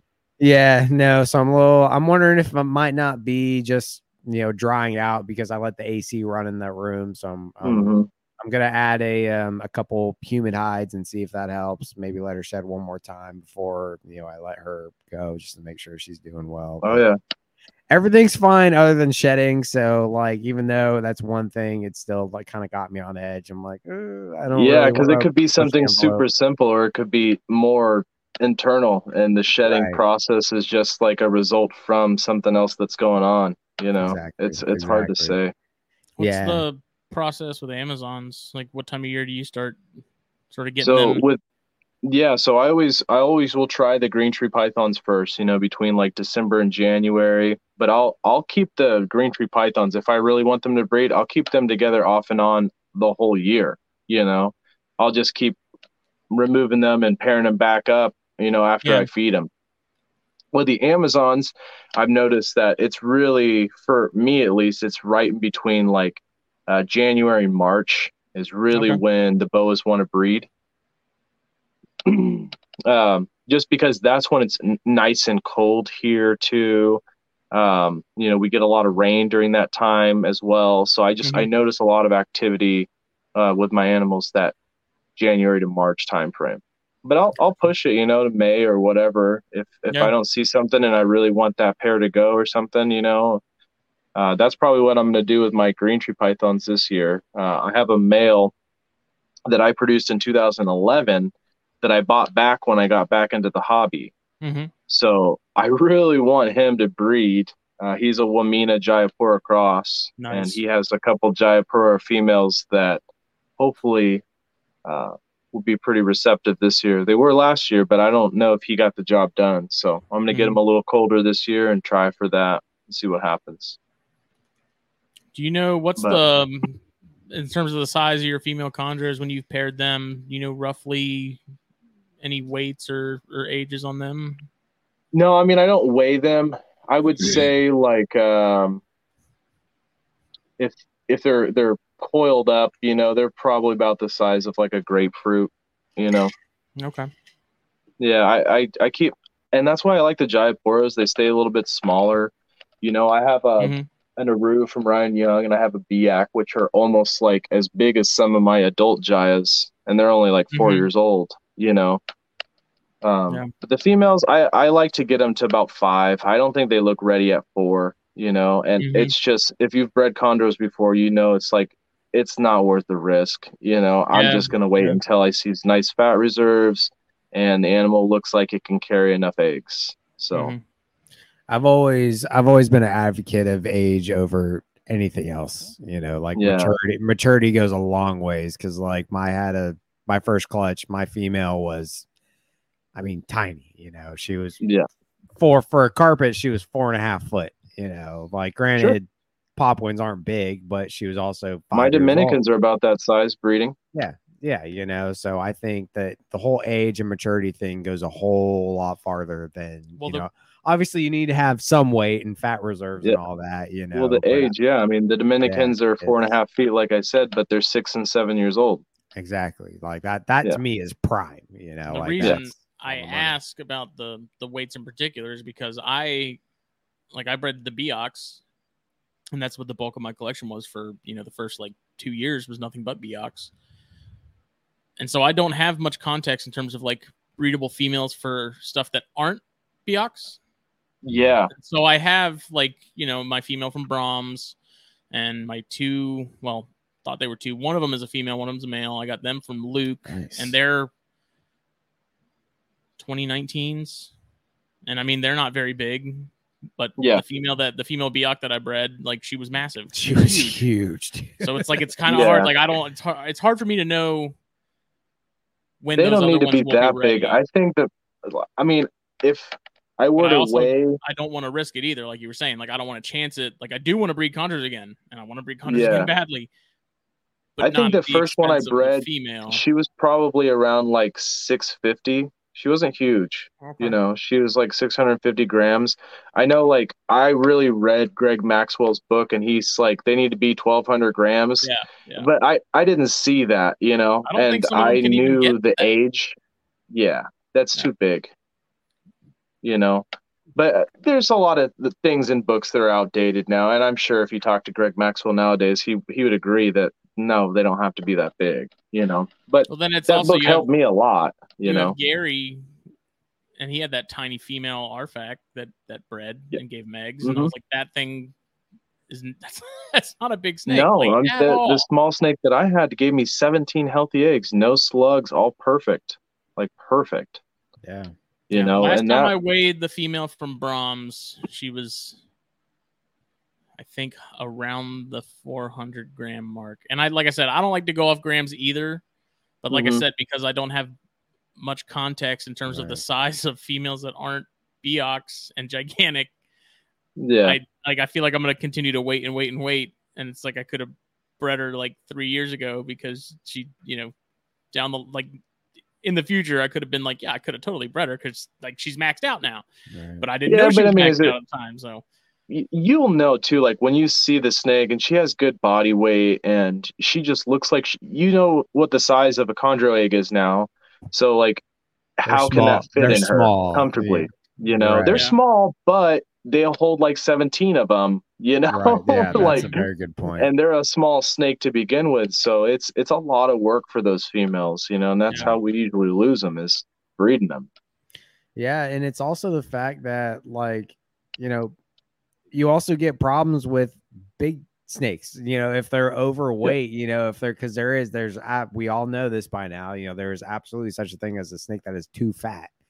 yeah you know, and if they're Get and if they're town. and if they're too big, then you're going to have just as many problems breeding and getting egg healthy eggs if they're really small. And that's you know, part of like Yes. I don't feed my chondros a lot. So mine are probably on the smaller side for the most part, you know. So it's like I said, it's just it's really hard for me to gauge with what I have that isn't a Biak, you know. I think it's safer to just go low and slow with everything. You know, I just take kind of the Nick Martin approach on that. You know, like I have friends that you can breed Amazon super young. Like I have friends that have bred them at like two and a half years old, Wow. but I don't think the female should be doing that. You know, like I think three and four is safe for an Amazon. I think four and five is pretty safe for a chondro, and I think six and seven is pretty safe for Dominican. So, and that's why the Dominicans just take a little bit longer to get to sexual maturity because, you know, even at four or five years old, you look at them and you're like, they're still babies. yeah. You know, like they don't look like they can carry at all. Even this year, I was asking people and they're like, ah, they're a little small, but they did awesome. You Mhm. know, they did great. They bounced back. Like it looked like I could probably breed them again if I wanted to, but I'm not going to do that. Do you think the live bears versus the egg layers, like the females seem to do better when they're smaller in that regard versus I think so. smaller chondros that do eggs or something else that does eggs in comparison? I mean, I just kind of take that Nick Mutton approach and I just don't get my animals big. You know, he's always kind of beat it into me like, you, you should not do that. You should not do that. You should not do that. You know, so I just, he has a lot of, you know, success and I've just kind of taken his approach and I pick things that I like from Ryan Young too. Like I keep my room ambient, but Mhm. like on my breeder Amazon cages, when I see a female ovulate, I just put a 30 watt light bulb in there. They have a little light shroud, and I just change the LED one out to an incandescent, and that's their Yep. source of heat. I just keep it simple, you know. Like I don't use, I'll use herp stats on my incubator that I built and for the chondros, but everything else just is ambient and it has cheap thermostats on it, and Mhm. you know, I just keep it easy and simple. Yeah. Yeah. What have been your average litter sizes for the Amazons? Uh, Amazon's a little bit smaller. I would say um, seven, nine, something like that. Yeah. Yeah. So we'll see. You know, coming up in the next couple seasons, I should have some pretty nice ones ready for to breed. You know, I have a lot of red ones that I've been kind of Yeah. stashing away. Yeah, dude, your reds are nasty, man. Dude, that oh, Yeah. super Dude, dark ooh, Halloween you popped out not that long ago was Yeah, that I love pretty the cool too. Halloweens, man. I don't I don't I know that they just end up turning into gardens. I don't care what anybody gardens, but I- says, that- man. they yeah. look cool as hell. But but look at it this way, okay? And this is what I have to tell people. A garden Amazon, people just think that's a normal, right? I think the yellow is normal, and I think garden is a form of exanthism. Okay. And people, when they start to see it that way, it Yeah. changes something in their mind. And they're hmm. like, okay. So we're trying to figure out now because these two phenotypes are present in the wild, it doesn't mean that there's nothing genetic about it, you know? Right. it could just right. be that those dark ones are successful in the wild, you know? But I think it's recessive. I And think the Halloween is a recessive trait. And correct me if I'm wrong you know, here, you know, like I don't know a ton about Amazons, but even just because it's a garden phase doesn't mean it won't throw reds, correct? Or is that is that so wrong? we're starting to learn that yes in a sense that we think amazons just are have a ton of like us like we have so many genetics that we breed with two people and you can have a big outcome because the genetic pool is so huge right. so i think there's just so many amazons and all these different colors and patterns that yeah you can get lucky especially if you're working with imports but i think a lot of the captive bred stuff that we have now if I were to take a red and breed it to a yellow, most likely that yellow is not het red. You know what I mean? So I'll just produce normal looking snakes, mostly yellows and oranges that are het red. You know, Right. red and calico, we're trying to figure out if they're separate, if there's two different kinds of calico. There's a lot going on with Amazons that a lot of people don't know about, you know, and uh, Noah Ingram from Two by Two Reptiles, he's another awesome guy. Um, and then also uh, Taylor Gilbert. He's down in Florida too, but he's really good with genetics, and and we really try. Uh, we want to figure some of these things out. You know, there's always been a lot of questions. Uh, I've talked to Abby uh, Abby Mulvastudo about some things. Yeah, that's a, a Rory Gresco animal right there. Oh yeah. God, dude, those things are insane. Yeah, that one's from Oh, uh, you got that Brandon from- Christ. Yeah, Brandon's the man. So that animal right there is a dark grove bloodline, and it will probably turn out to be a, a really like red and orange bicolor. So that I like Hmm. the Amazons too because they do go through that ontogenetic color yeah, change. yeah. There's a big shift. Hey, you guys need to wait. Yeah, go ahead. Sorry, kids need orange.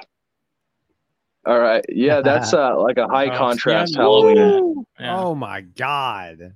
Yeah. What in the world, man? See that that right there makes me want to keep Amazons. Like that Yeah. that alone. I love the dark stuff. Like, you know, But reds. it- I've always loved reds and blacks, but man, those super dark Halloweens.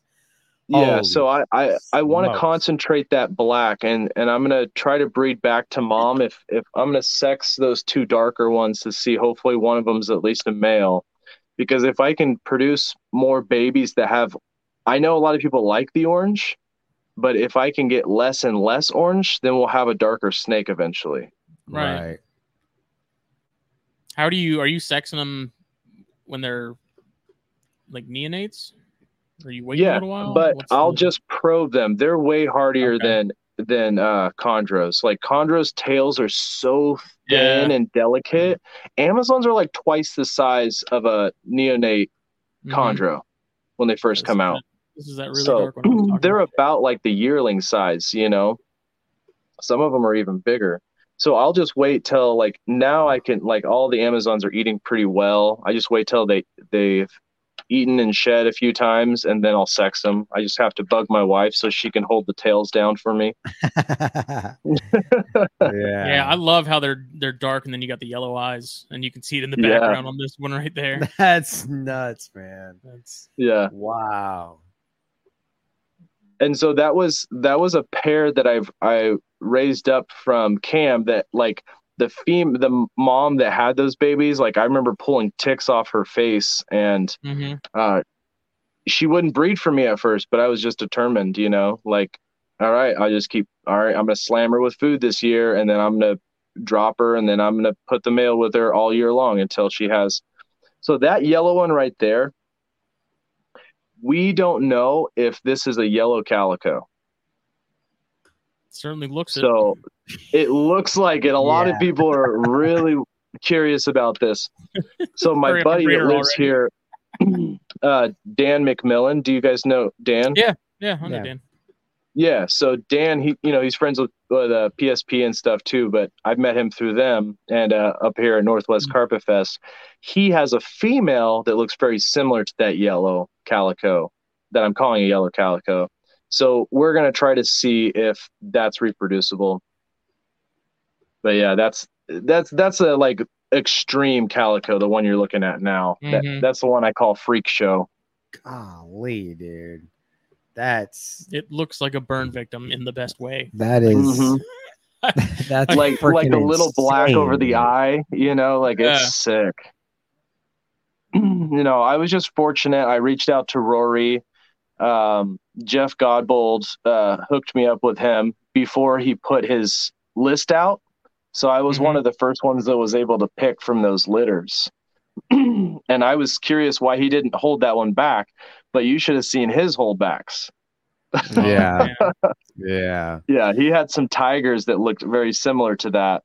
They're a tiger calico.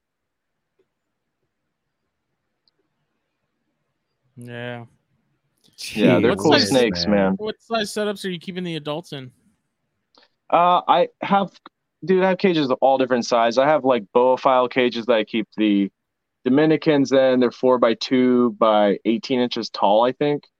And then I have um, some old uh, herp- herptastic cages. I have Mhm. Yeah. some bars cages that are like two by two by 20 inches. And then I have some three by two by twos that are uh, animal plastic cages, and then I have a lot of like the 66 quart uh, animal plastics tubs racks that I use for some of the smaller adults. Okay. And then I have Big Sky Reptiles made me a whole bunch of like uh, condo cages. I really like those that you can just kind of like, you know, like look around and see a whole bunch of them. Yeah. For sure. Yeah, I like the condo cages. That's freaking awesome, man. No, I haven't Yeah, looked but- at your page in too long, man. I those Amazons are just freaking Yeah, so freak show. nuts. I have Holy probably smokes.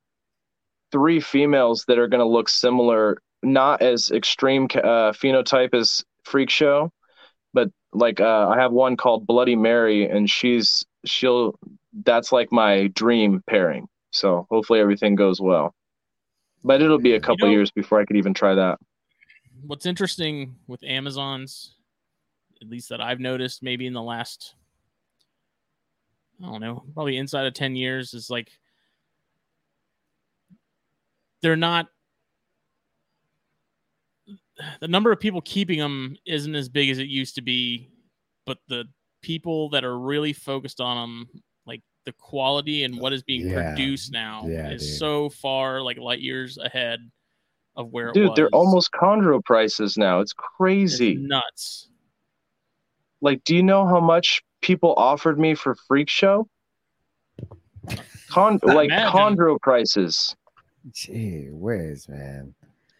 Yeah, I mean it's it's cool to see that, you know, but luckily I have friends and we do like trades and stuff because I don't know how I would get Yeah. into it now. It's so expensive. Mhm.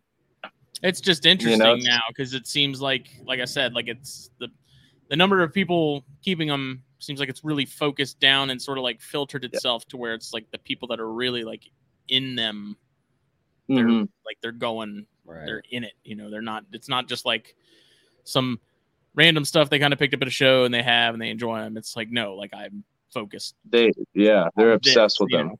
Yeah. Yeah, I, I am. I love them to death. They're they're just super easy. Like I I very rarely get bit by Amazons. Like I do have a couple that are just you know that they're going to be dicks and they're imports, Yeah. you know. But the majority of them, like even if they came to me kind of pissy and nervous, like they're pretty chill now. Like I can go in there and they don't they'll come out to you, you know, Mm-hmm. like but if you just kind of keep going and don't hesitate, you know, they're not going to bite you. Yeah. You notice the difference though between captive bred stuff and imports in terms of Oh, absolutely. like like Absolutely. chondros. Yeah, it's night and day. Yeah. Wow. Yeah, and Yeah. I think that's kind of where you know I know we I think we had one that was captive bred, but I think that's kind of where our problems came with our Amazons. You know, the group that we had is they were Mhm. all they were all imported. You know, like we had one. You know, the the girl we called Phoenix, Mm-hmm. she was freaking insane. Dude. Yeah, was she nice was a animal. beautiful animal, but you know she was imported. She's like you a know. tricolor. Uh, no, she, was, just a red. really nice, nice red. Yeah, she was a really nice, really nice animal. Then we had a, the male was kind of more orangey red type of Mhm. deal, like, but he was a really nice example of an orange, you know. And but again, they were they were both imported, and you know they just they didn't thrive. Yeah. you For what I don't know exactly what what went down there, but they just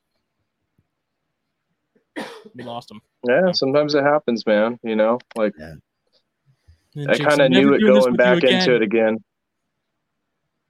What'd you say, Smitty? What's that? So then Jake Jake swore off buying Amazons with me ever again. Yeah, no, that kind of.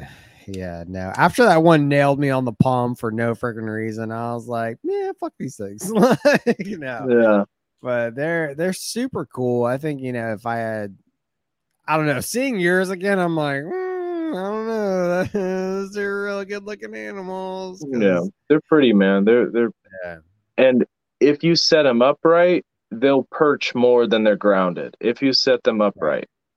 So if you set them up like a ball python, they're gonna act like a ball python. But if you Yeah. set them up with natural perches, like not PVC, not PVC, natural perches, like they want to sit on something rough.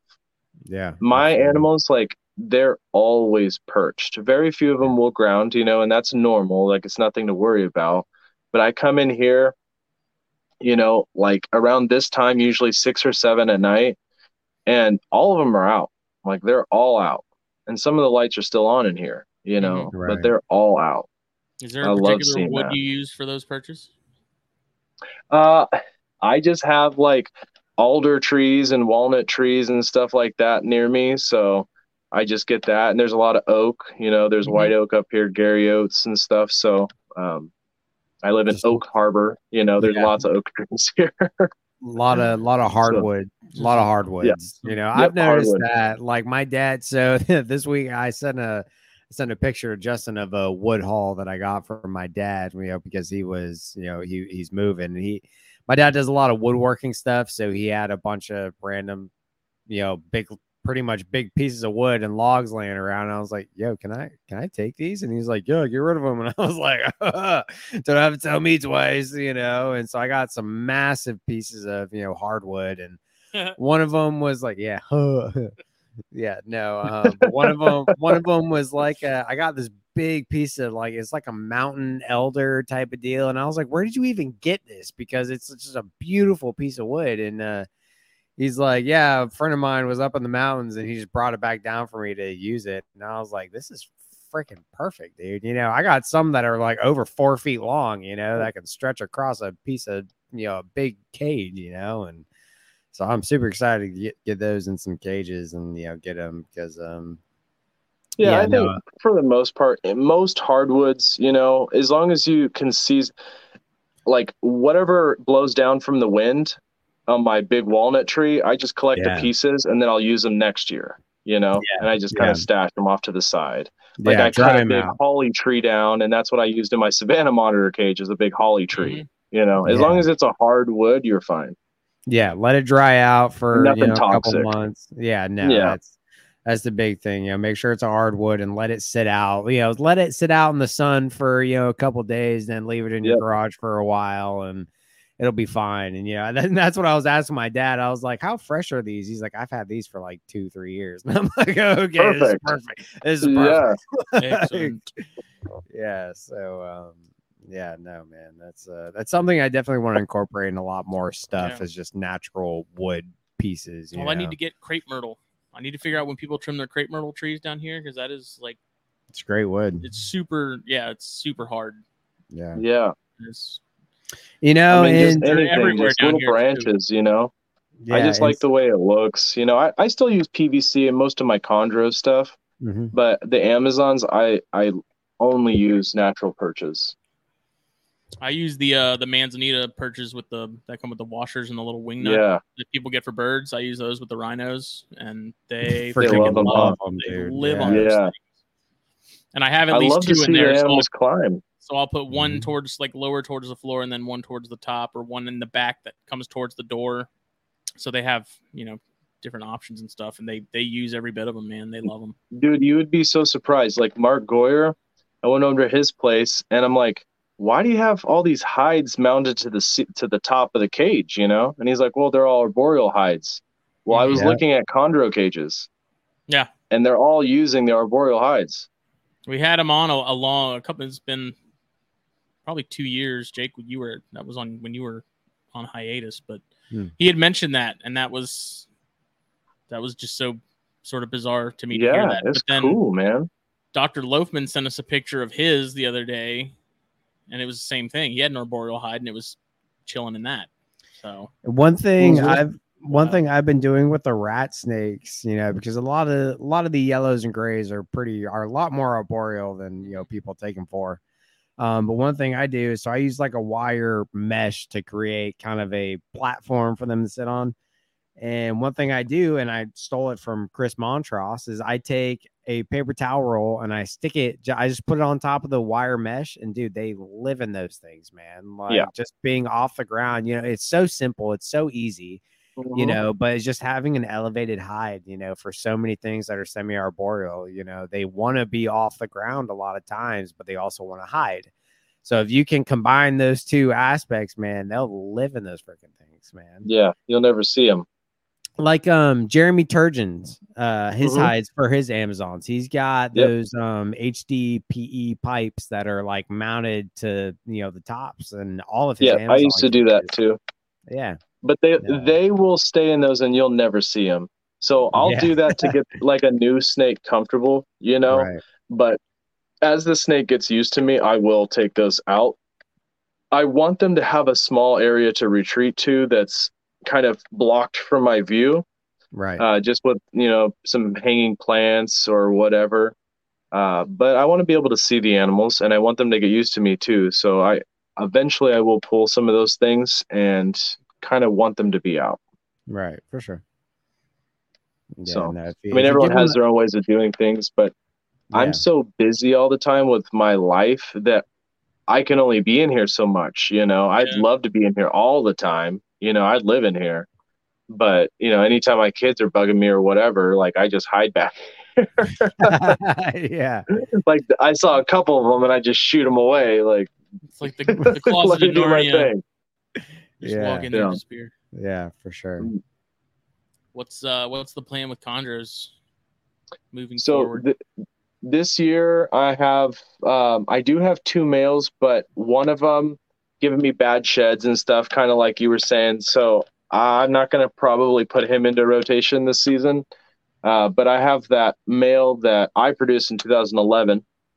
He's older, but he should get the job done. And he has a lot like a blue undertone to him. hmm So he's a Wamena. His I wish I still had his dad. His dad, like you said, would breed a rope, you know, would just breed everything. Yeah. You know, I got him to breed uh I did it in spite of Nick Hutton because he hated hybrids. so my buddy of mine was like, Hey, you know, keep this carpet python. I got it from Nick. You know, Nick produced it, and I sent Nick a picture of my green tree python locked up to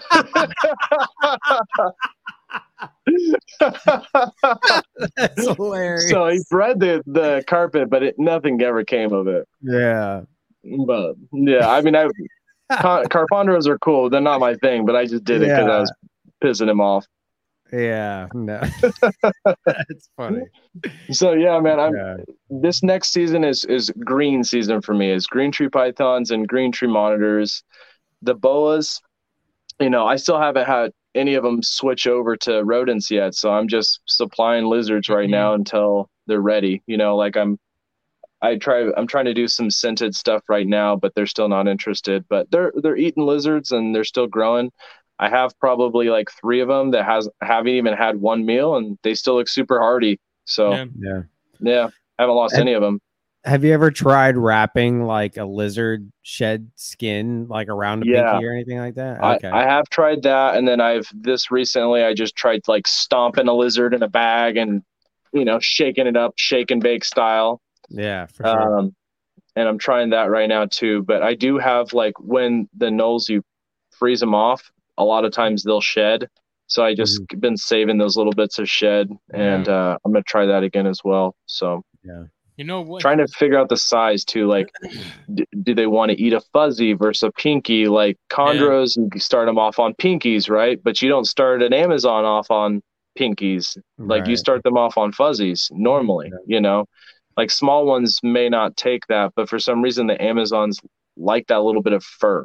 You Yeah. know, just that little bit of fur, fuzz. and it and it's a little bit of it's i think it's a it's a scent thing you know like with Mhm. with baby carpets the first thing that i do like first meal offered is a fuzzy that is completely dried off like completely and totally not even a little bit damp totally dried off and then i rip the skin off the nose you know Yep. like the dry the dried fur does a lot for scent particles and then ripping that little bit of skin off the nose really does extra Yep. getting the scent out there yeah, that's that's a Yeah, good trick.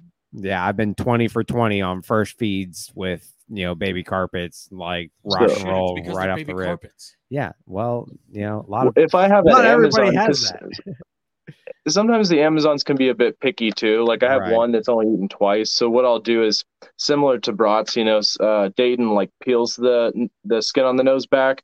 I just take scissors, dude, cut the nose off, there you go. squeeze the yeah. head, You so a little bit of brain juice comes out, and that's what I feed it. I want it to be super hot. Yeah, for sure. Yeah, make it nice and So- warm. make sure it's really dry. Get do a little cut. Rock and roll, baby. Oh, the first litter I had, dude, I was freaking out because I had my chicken down and I had my hot pinks and my hot cup of water, and I could not get any of my Amazons to eat. and I was like, "What the fuck?" Like yeah. this is how you get chondros to eat, you know? Like why isn't this not working? And I hit Dayton up, and he's like, "What?" He's like, "No, dude, feed it a fuzzy, and then as soon as they get fuzzies, get it onto rat pinks." And I'm like, "What? They could eat that? Uh, Like they're yeah. teeny, you know?" Yeah. They can. But eat yeah, dude, they could take large big meals. Uh, yeah. Yeah, boas could take big meals. Yep. It's surprising. Yeah. Carpets are the same way, man. You can you can get them you can give them surprisingly big meals. I know Mhm. I I know I always I'm so like conservative with giving them really fat stuff, you know, but I've got stuff that I still feed extra large mice to that I could that could probably take a medium rat if I really Yeah. pushed it, you know. But like I'm just like, wow, I don't want them to choke on this thing, man, you know. But like I No, sent, yeah. I sent, I sent Billy my Xanthic female uh, poplin, and she was on like extra large mice. And like a couple weeks after I sent it to him, he's like, "Yeah, dude, she's on medium rats." And I'm like, "What? What? like, are you kidding me?" you know, but yeah, Yeah. no, it's uh, That's what happens when you have no like my fear. Dominicans, they're they're like uh on small rats that about that size. Like that looks like a good meal for them, but they'll eat jumbos. If I give them Oh, a yeah. jumbo, they will eat a jumbo, and it looks like a huge meal.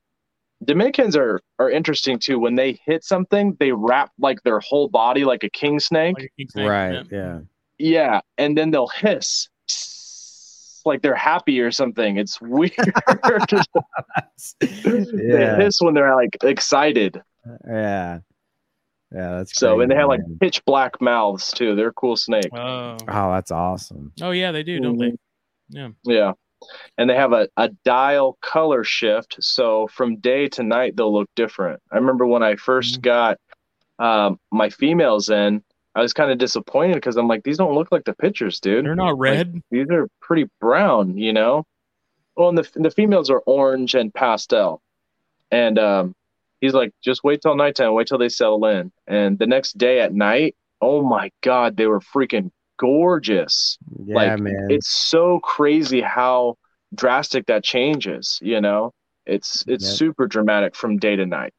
yeah, You planning to get into Jamaicans or anything similar in that that group? Mm, Yeah, since you said that, yeah, I've actually um a couple of my friends actually reached out to uh, uh Vanessa Crutchfield Mm-hmm. and uh, she was asking people who would be good candidates to give a pair to and people recommended me so she reached out to me and she said that if she has some next year that i'll be on the list Nice. that's awesome, man. Congrats. Yeah. That's such a cool. yeah species. so she's like if you bred two striatus your first season and both of them went i'll let you have these mm-hmm. so i was like okay cool yeah, no, that's awesome, man. I'm sure that made you feel freaking great too. You know, yeah fact well it's crutchfield's kid you know yeah, that's friggin' cool yeah, that's awesome, man. You know, it's all it's always a good feeling when you know somebody's like, "Hey, like I know you're a good keeper. I want these to go to you." You know, like, Yeah, that's yeah. always a- that's Because always she a knows I have, I've always showed interest in them, but yeah, that was super flattering Yeah, when she's like, "No, you're on the list." Mhm. yeah. I'm like, that's "All right, dope," because that's the only way you can really get them, you know. Yeah, yeah. So Um, and I, I need to figure all that out too, because I think I can get them and breed them and sell the offspring in state. I need to ask her, but I think that's how it works. talk to Rob Stone breeds Jamaicans, doesn't he? Talk to Rob. Yeah, Rob Stone. I'll need to talk. a- he's a he's- great yeah. That's Well, a good talk to- idea. if you talk to Jeff too, Jeff Murray, he'd he'd know as well. I don't really talk to Jeff, but I'll talk to Rob. yeah, Rob's a great outlet for all that, and he loves all those, man. I'm pretty sure he works with Dominicans and Jamaicans as far as I Yeah. know. No, I really like the way Um, Jamaicans look, you know, and Mhm. Yeah. and people again told me that those are hard to to keep and breed and and all that. So it appeals to me a lot. You know, I like I really like for me, I I have to like the the physiology and the structure of the snake. Like Mhm. the head to neck ratio is big for me. I don't know why, but I don't really like a lot of snakes that look like worms. Not in the sandbox Um, then. Yeah. Yeah, like sand boas, and my my kids have like milk snakes and stuff. I'm not into it, you know. But the house snakes, I think those are cool looking. You Yeah. know, they look like little pythons to me. Yeah. You like a, you like a little bit more definition. Yeah, I do. You know, and people think like the Amazons are too skinny, but I like that phenotype. You know, I like the way that looks. Right. So You need you, you need you know what doesn't look like a worm and is awesome. Baird's rats. bears, dude, I didn't even know what a Baird's rat snake was until I listened to this show. They're pretty. Yeah. though. yeah, they oh, are. Oh, so cool. They have Donovan that and thorn scrubs. I was like, what the fuck is a thorn Yeah, scrub? yeah. Those, those, those you don't need to know anything about. That sounds like it, you know. if it's between I don't those and any bears, for the love of God, do bears. But Donovan Winterberg just released. He did a, a drawing of a of a Baird's. nice. He was selling prints, and I, I bought a print the other day. and Had him sign it. I don't know when it's supposed to get here, but They're pretty, Dude, he- man. He does Some some Loma Altas or whatever. Yeah, Yeah, dude, the Mexicans are really like catching my eye, man. Like, I want a Mhm. nice pair of Mexicans. Like, Get But for line. me, if I were to go colubrids, it would be like spilotes or bird snakes or something Rhino rats. arboreal. dude, those Rhino rats, I do like rhino rats. I think those are cool. I like Boiga, you know. You Stuff will like that, sell but- all of your Amazons in a heartbeat No, when you get won't. your rhinos. No, he won't. No, no. he said, No. "Ah, ah, good joke." I think they're cool, but I don't. I don't want to keep rhinos right now. You know, Ugh. Yeah, I, I only have room for so many animals, and I like them all to be like super in my face. you don't like have to have a bright lot of physical space, but you better make room in your heart because they're going to take up all that space.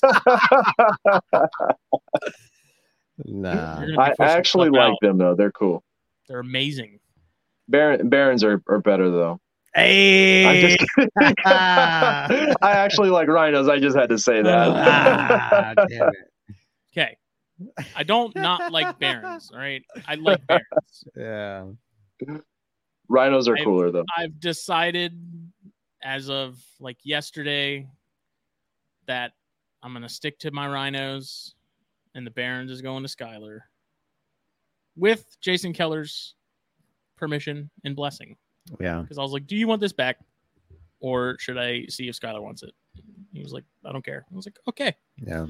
So the Barons is getting evicted at some point, and it's because I need I need the cage that it's in. It's in a bio G, Sure. and I have my my smallest male rhino is going to go into that when the Barons leaves. So But see, this is also why we bounce off each other so well, Smitty. You do the you do the chondros, I do the carpets. You do the you do the rhinos. I'll stick with the barons. For the record, I also was like, "You want this male Barons for real?" Because he's been talking about it since I got Yeah. it. Like, man, I really want a Baron. He's like, "No, I'm good." Well, like, that's- that's only because I've already committed to a pair from Keller, and the last thing I need is a lone is an extra male that's a year. you might need that extra male. It always it's always when you buy the pairs that the male is a shitty ass breeder. Mhm. Yeah, yeah. Always. You're, probably you're probably right, but Too I'm all, late. I'm okay with it. I'm comfortable with it. Now, if I wasn't getting the pair from Keller, I would have said Dance hell yeah. is full. I would have said hell yeah, give it to me. But since I just literally like two weeks ago, I committed to a pair from Keller, so I'm and I'm limited. I'm getting very limited on space as it is. So I certainly don't need another snake that's going to get pretty I'm freaking give big. you all three of the thorn scrubs that are left. I'm considering selling my adults as it is, so I don't. Don't. I do lie though because Chris Coppell he had two clutches of rhino rats. He fucked them both up. If he would have was if he was Oh. successful, I may have got some from him. But It'll change your yeah. life. they're they're cool looking snakes, that's for sure. I don't know about changing my life though. No, That's the Yeah. no, Amazons. They it they will- touch my soul. These rhinos will go a step beyond that. Yeah. I don't know what that is, but And based on, but based on how you keep things, you know, with the ambient and stuff, it sounds like rhinos might be right up your alley, man. They they probably to- would. They they'd fit right in. So. I need to figure out. I don't keep wait. frogs anymore though. Don't don't they eat tadpoles? They will. I mean, they will as babies. Yeah, that's just to kind of get them started. See, they're right up your alley too because babies are like a pain in the ass to get going. So Lizard they, they're, they're, they Yeah. fall right in line. You're already getting lizards. They got and the stuff. Dominicans and the Chondros. oh, they're kicking my ass right now, man. The man. Dominicans. yeah. I'm trying to get them on rodents so bad. I have Yeah. so many people want to buy them, but I won't even like put prices on them until I know what's going on. Yeah, you know, yeah. Yeah, but see, that's another that's another reason why Barons are better because you can keep them in the same tents and then they'll take rodents right off the rip. So yeah, that's that is an advantage. I never see mine, so oh, that's guess because what's you- out all the uh, time, no matter if it's a baby or one of the adults. The rhinos. Yeah, but you're. Okay, uh, never mind. I'm not gonna. That's right. I'm not gonna. I'm not gonna say They're nothing. pretty What? bold like that. You're Oh, no, yeah, you keep, they but your Nice. bar, your Barons is a bit smaller, and he's in a pretty decent sized cage, and it's not nearly. False. It is not nearly as filled up as your Rhino cages are. False. Eh, You'll see because I just moved the small female into one of the bio Gs, and it's like the same setup as the Barons. same size too. Yep. Same and snake? homegirl was cruising and checking out her new setup and everything. That Barons, I saw him yesterday for the first time outside of his cork tube since I actually like took him out and handled him the other day, like a week ago. so, nah, Yeah, well. I'm starting a new podcast called Dipsadids and Dipshits, and you could be Oh, the, the main awesome. host of that one. I'll be the dipshit. you and you Son of and a bitch. you and the crawdaddy can sit there and pine over uh Barons all you want. yeah. No, you dude. still I have scrub really, pythons, Jacob? Um, I still have a. It's complicated. Yeah, that's. It's uh, that- complicated. that's I like uh, scrubs, man, but damn, yeah, they're too yeah, much snake for me. Yeah, I still have a lone southern, but he's been I, I don't know what's going on with him, man. He hasn't been doing too hot. So Hmm. I, I've kind of dropped the ball on that with the scrub thing. So we're we'll yeah, see. that's tough, man. Yeah, they're they're definitely um I don't know. It just he's not he's not doing well in my room. He he really he's really not. And that's pretty much the only reason I'm not pushing scrubs a little bit more is like I really thought it would go well with the carpets, but like for whatever reason it just is not mashing in my room. Sometimes that So, happens though, man. Like I really that's- wanted to breed. I was breeding dart frogs, and then I had to move them into my snake Which- room, and it just species didn't work. Yeah. You know, sometimes like Mhm. you just can't keep a species in the room for whatever reason. You know, they Yeah. just don't like it. it's too dry, too hot, too cold. Yeah, and I couldn't tell you why. I did everything under the sun to try and make sure he was good, but he is just not. He's not thriving. He's not shedding right. You know, eating is hit or miss, and you know, I was always told, you know, treat him like a carpet, just a little bit more arboreal, and that's what I did. And like, More hatred. just yeah, way more Yeah. hatred. Good God. Um, but he's just not not doing well. So I'm trying to figure out, you know, what I'm gonna do with him. He's kind of just hanging out in the room at the moment. So um, What dart frogs were you keeping? Well, I was breeding the uh, powder blues and the cobalts, the Oh, tinks. nice. Yeah. Yeah, I really like the tinks, the big frogs. You know, I I never got had some, any. I um, always wanted some. Powder blues, especially. Like I think powder blues are probably one of my favorite. Dude, my powder blues, I set them up in this uh it was like a paludarium kind of thing, you know, but it just had like a pond and they would just breed all the time. They were so prolific for me. You know, I was like giving them away at the end, you know. yeah, That's how my Vittatus were. yeah. But it was cool to see them go through their changes and stuff. Mm-hmm. I really Mhm. wanted to breed the Azureus, but I never I kept them, I kept the mints, but I never bred those two species, so Mm-hmm. Apparently, mints are getting really hard to find right now, from what I've heard through the. Well, I'm also grapevine. fortunate because uh, up here he's not known anymore. Uh, but Darren Meyer used to be one of the biggest dart frog breeders up here in the Northwest. Hmm. So like he bred, he's bred so many species. He still has mints that are bi, they're piebalds. They're like green and Oh, yellow wow. or green and orange. Yeah, Hmm. and a lot of he he was deep into it. He was just like this old hippie dude with dreads. Um, but yeah, I mean, now he just focuses on like carnivorous plants. That's his thing. But he does breed some of the frogs here and there. But I was always fortunate, you know, a lot of the the big guys they're up here. So yeah, it's odd that you get those pockets. Like Maryland Mhm. has like a lot of the chondro guys, and Texas Yeah. has a lot of the chondro guys. Texas. It's just odd that you get these weird. mhm. not very many chondro guys up here, you know, Yeah, not very many. yeah. No, um, Mark Goyer, Ryan Young, but he's in Idaho. Uh, Sandra DePentro was here for a while. We got Jay, um, Tucker from Purple Rain. You know, Mhm. he's breeding stuff. Um, yeah, Jay Taylor. He had a couple, one or two clutches. He's done some Southern White Lips too. nice. So it's just kind of sporadic, you know. Mhm. Um, yeah. yeah. Oh, And where- Julian Garcia. He he is an old school chondro breeder up here, but he's he got back into it too, and I've been in in contact with him. Yeah. So nice. That we're just up Definitely here. nice that we're just down here where like the reptile scene is like not good. like Do you have Really? any, any designer stuff chondro wise? nope, nope. Everything is just mixed heritage or locality. Yep. I never really jumped into that. You know, I was Yeah. just like, you can do that yourself if you just if, Put in the time. if you just yeah. line breed yourself. You know, like you can do that. It's just going to take you longer.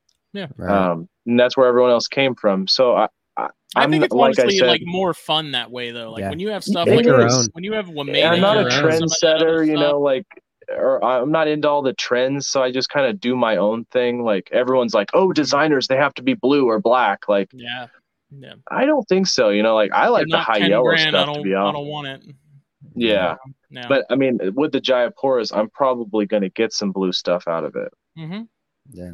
So like yeah, and I mean Wamena is one of those localities where you you pair it into stuff and Mhm. it just does some. It's like Biak, it just throws weird monkey wrenches into the mix and makes Yeah. some really just interesting. yeah, stuff. I mean, that's what I did when I first got into the chondros again. I just bought all females. Just, you know, I got Jaipur females, I got Biak females, got Aru females, so that I have choices and I can outcross my Jayapuras, you know, and and that's people don't realize like the animals that you first buy, that's not necessarily your breeding stock. You know, your breeding stock comes from those Mhm. and that's that's where you start okay this is the direction i'm going to go this is the direction i'm going to go you know and that's kind of where i've just i had to restart all that but it's it's fun and interesting to get back into it i, I like I, I love hobbies like this yeah, man. For sure.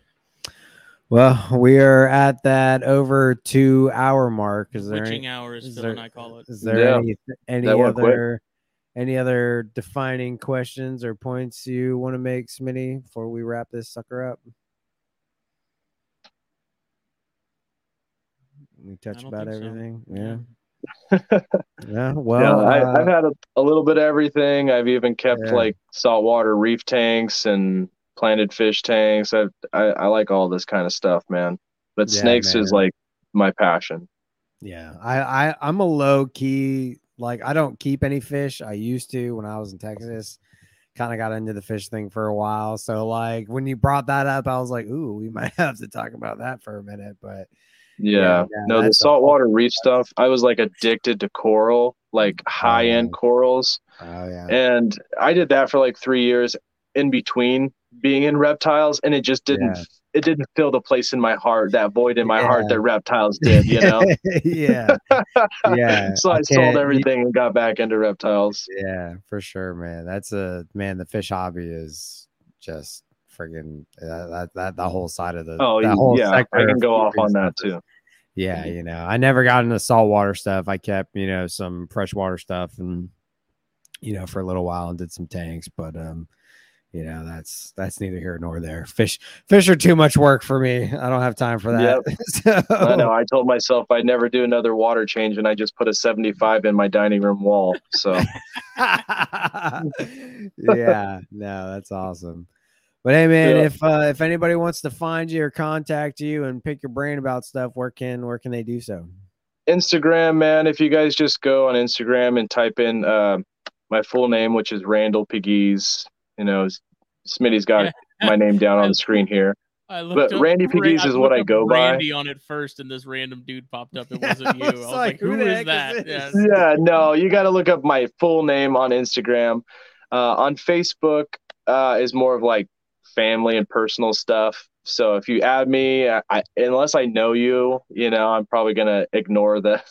I have like a collection of people trying to add me on Facebook, but Instagram is where you could find me, and I love chatting snakes and reptiles, all that mm-hmm. stuff, Awesome. fish, whatever. Awesome, man. Well, Just we not were- construction. No, I'm just kidding. yeah, Anything but I'll work. just leave that out of it. That's that's real life bullshit. Yeah. But uh, well, man, thank you so No, much but for thank- coming thanks for having me on, guys. I appreciate it. Yeah, It was fun. man. Th- Yeah, this has been a great episode, packed full of information, no awkward pauses in the middle of it. So that's always a always a good Nothing, thing. Just made it awkward. Yeah. Yep, Huh? yep. I like to talk about snakes. Yeah, man, this has been a great episode. A lot of fun, a lot of good information. So uh, And it was brought to you by blackboxcages.com. yes, sir. Check them out. You need a cage, you need a rack, hit them up. Don't be whacked. Uh, Get stacked. yep. And then get some hot sauce while you're at it. Yeah. SteveSnaketuary.com. Order you some. It's for a good cause. So hot it'll make you pause. I still have, so I'll throw it out there now. I'll I'll send somebody whenever I produce some carpets. I'll send somebody a carpet if they send me a, if they post a video of them licking St- Steve Snaketuary hot sauce off a black box rack or cage. A dirty Do one. It. Sure. Yeah. Not clean. The dirtier the better. Uh, damn right. Authentic. But, yeah. But, Well, everyone. All right, guys. Well, you have a good night. morning, good day. yeah, We'll see y'all later. yeah. Thank y'all. It's only seven here, so I still got night. I'll see you guys Oh, later.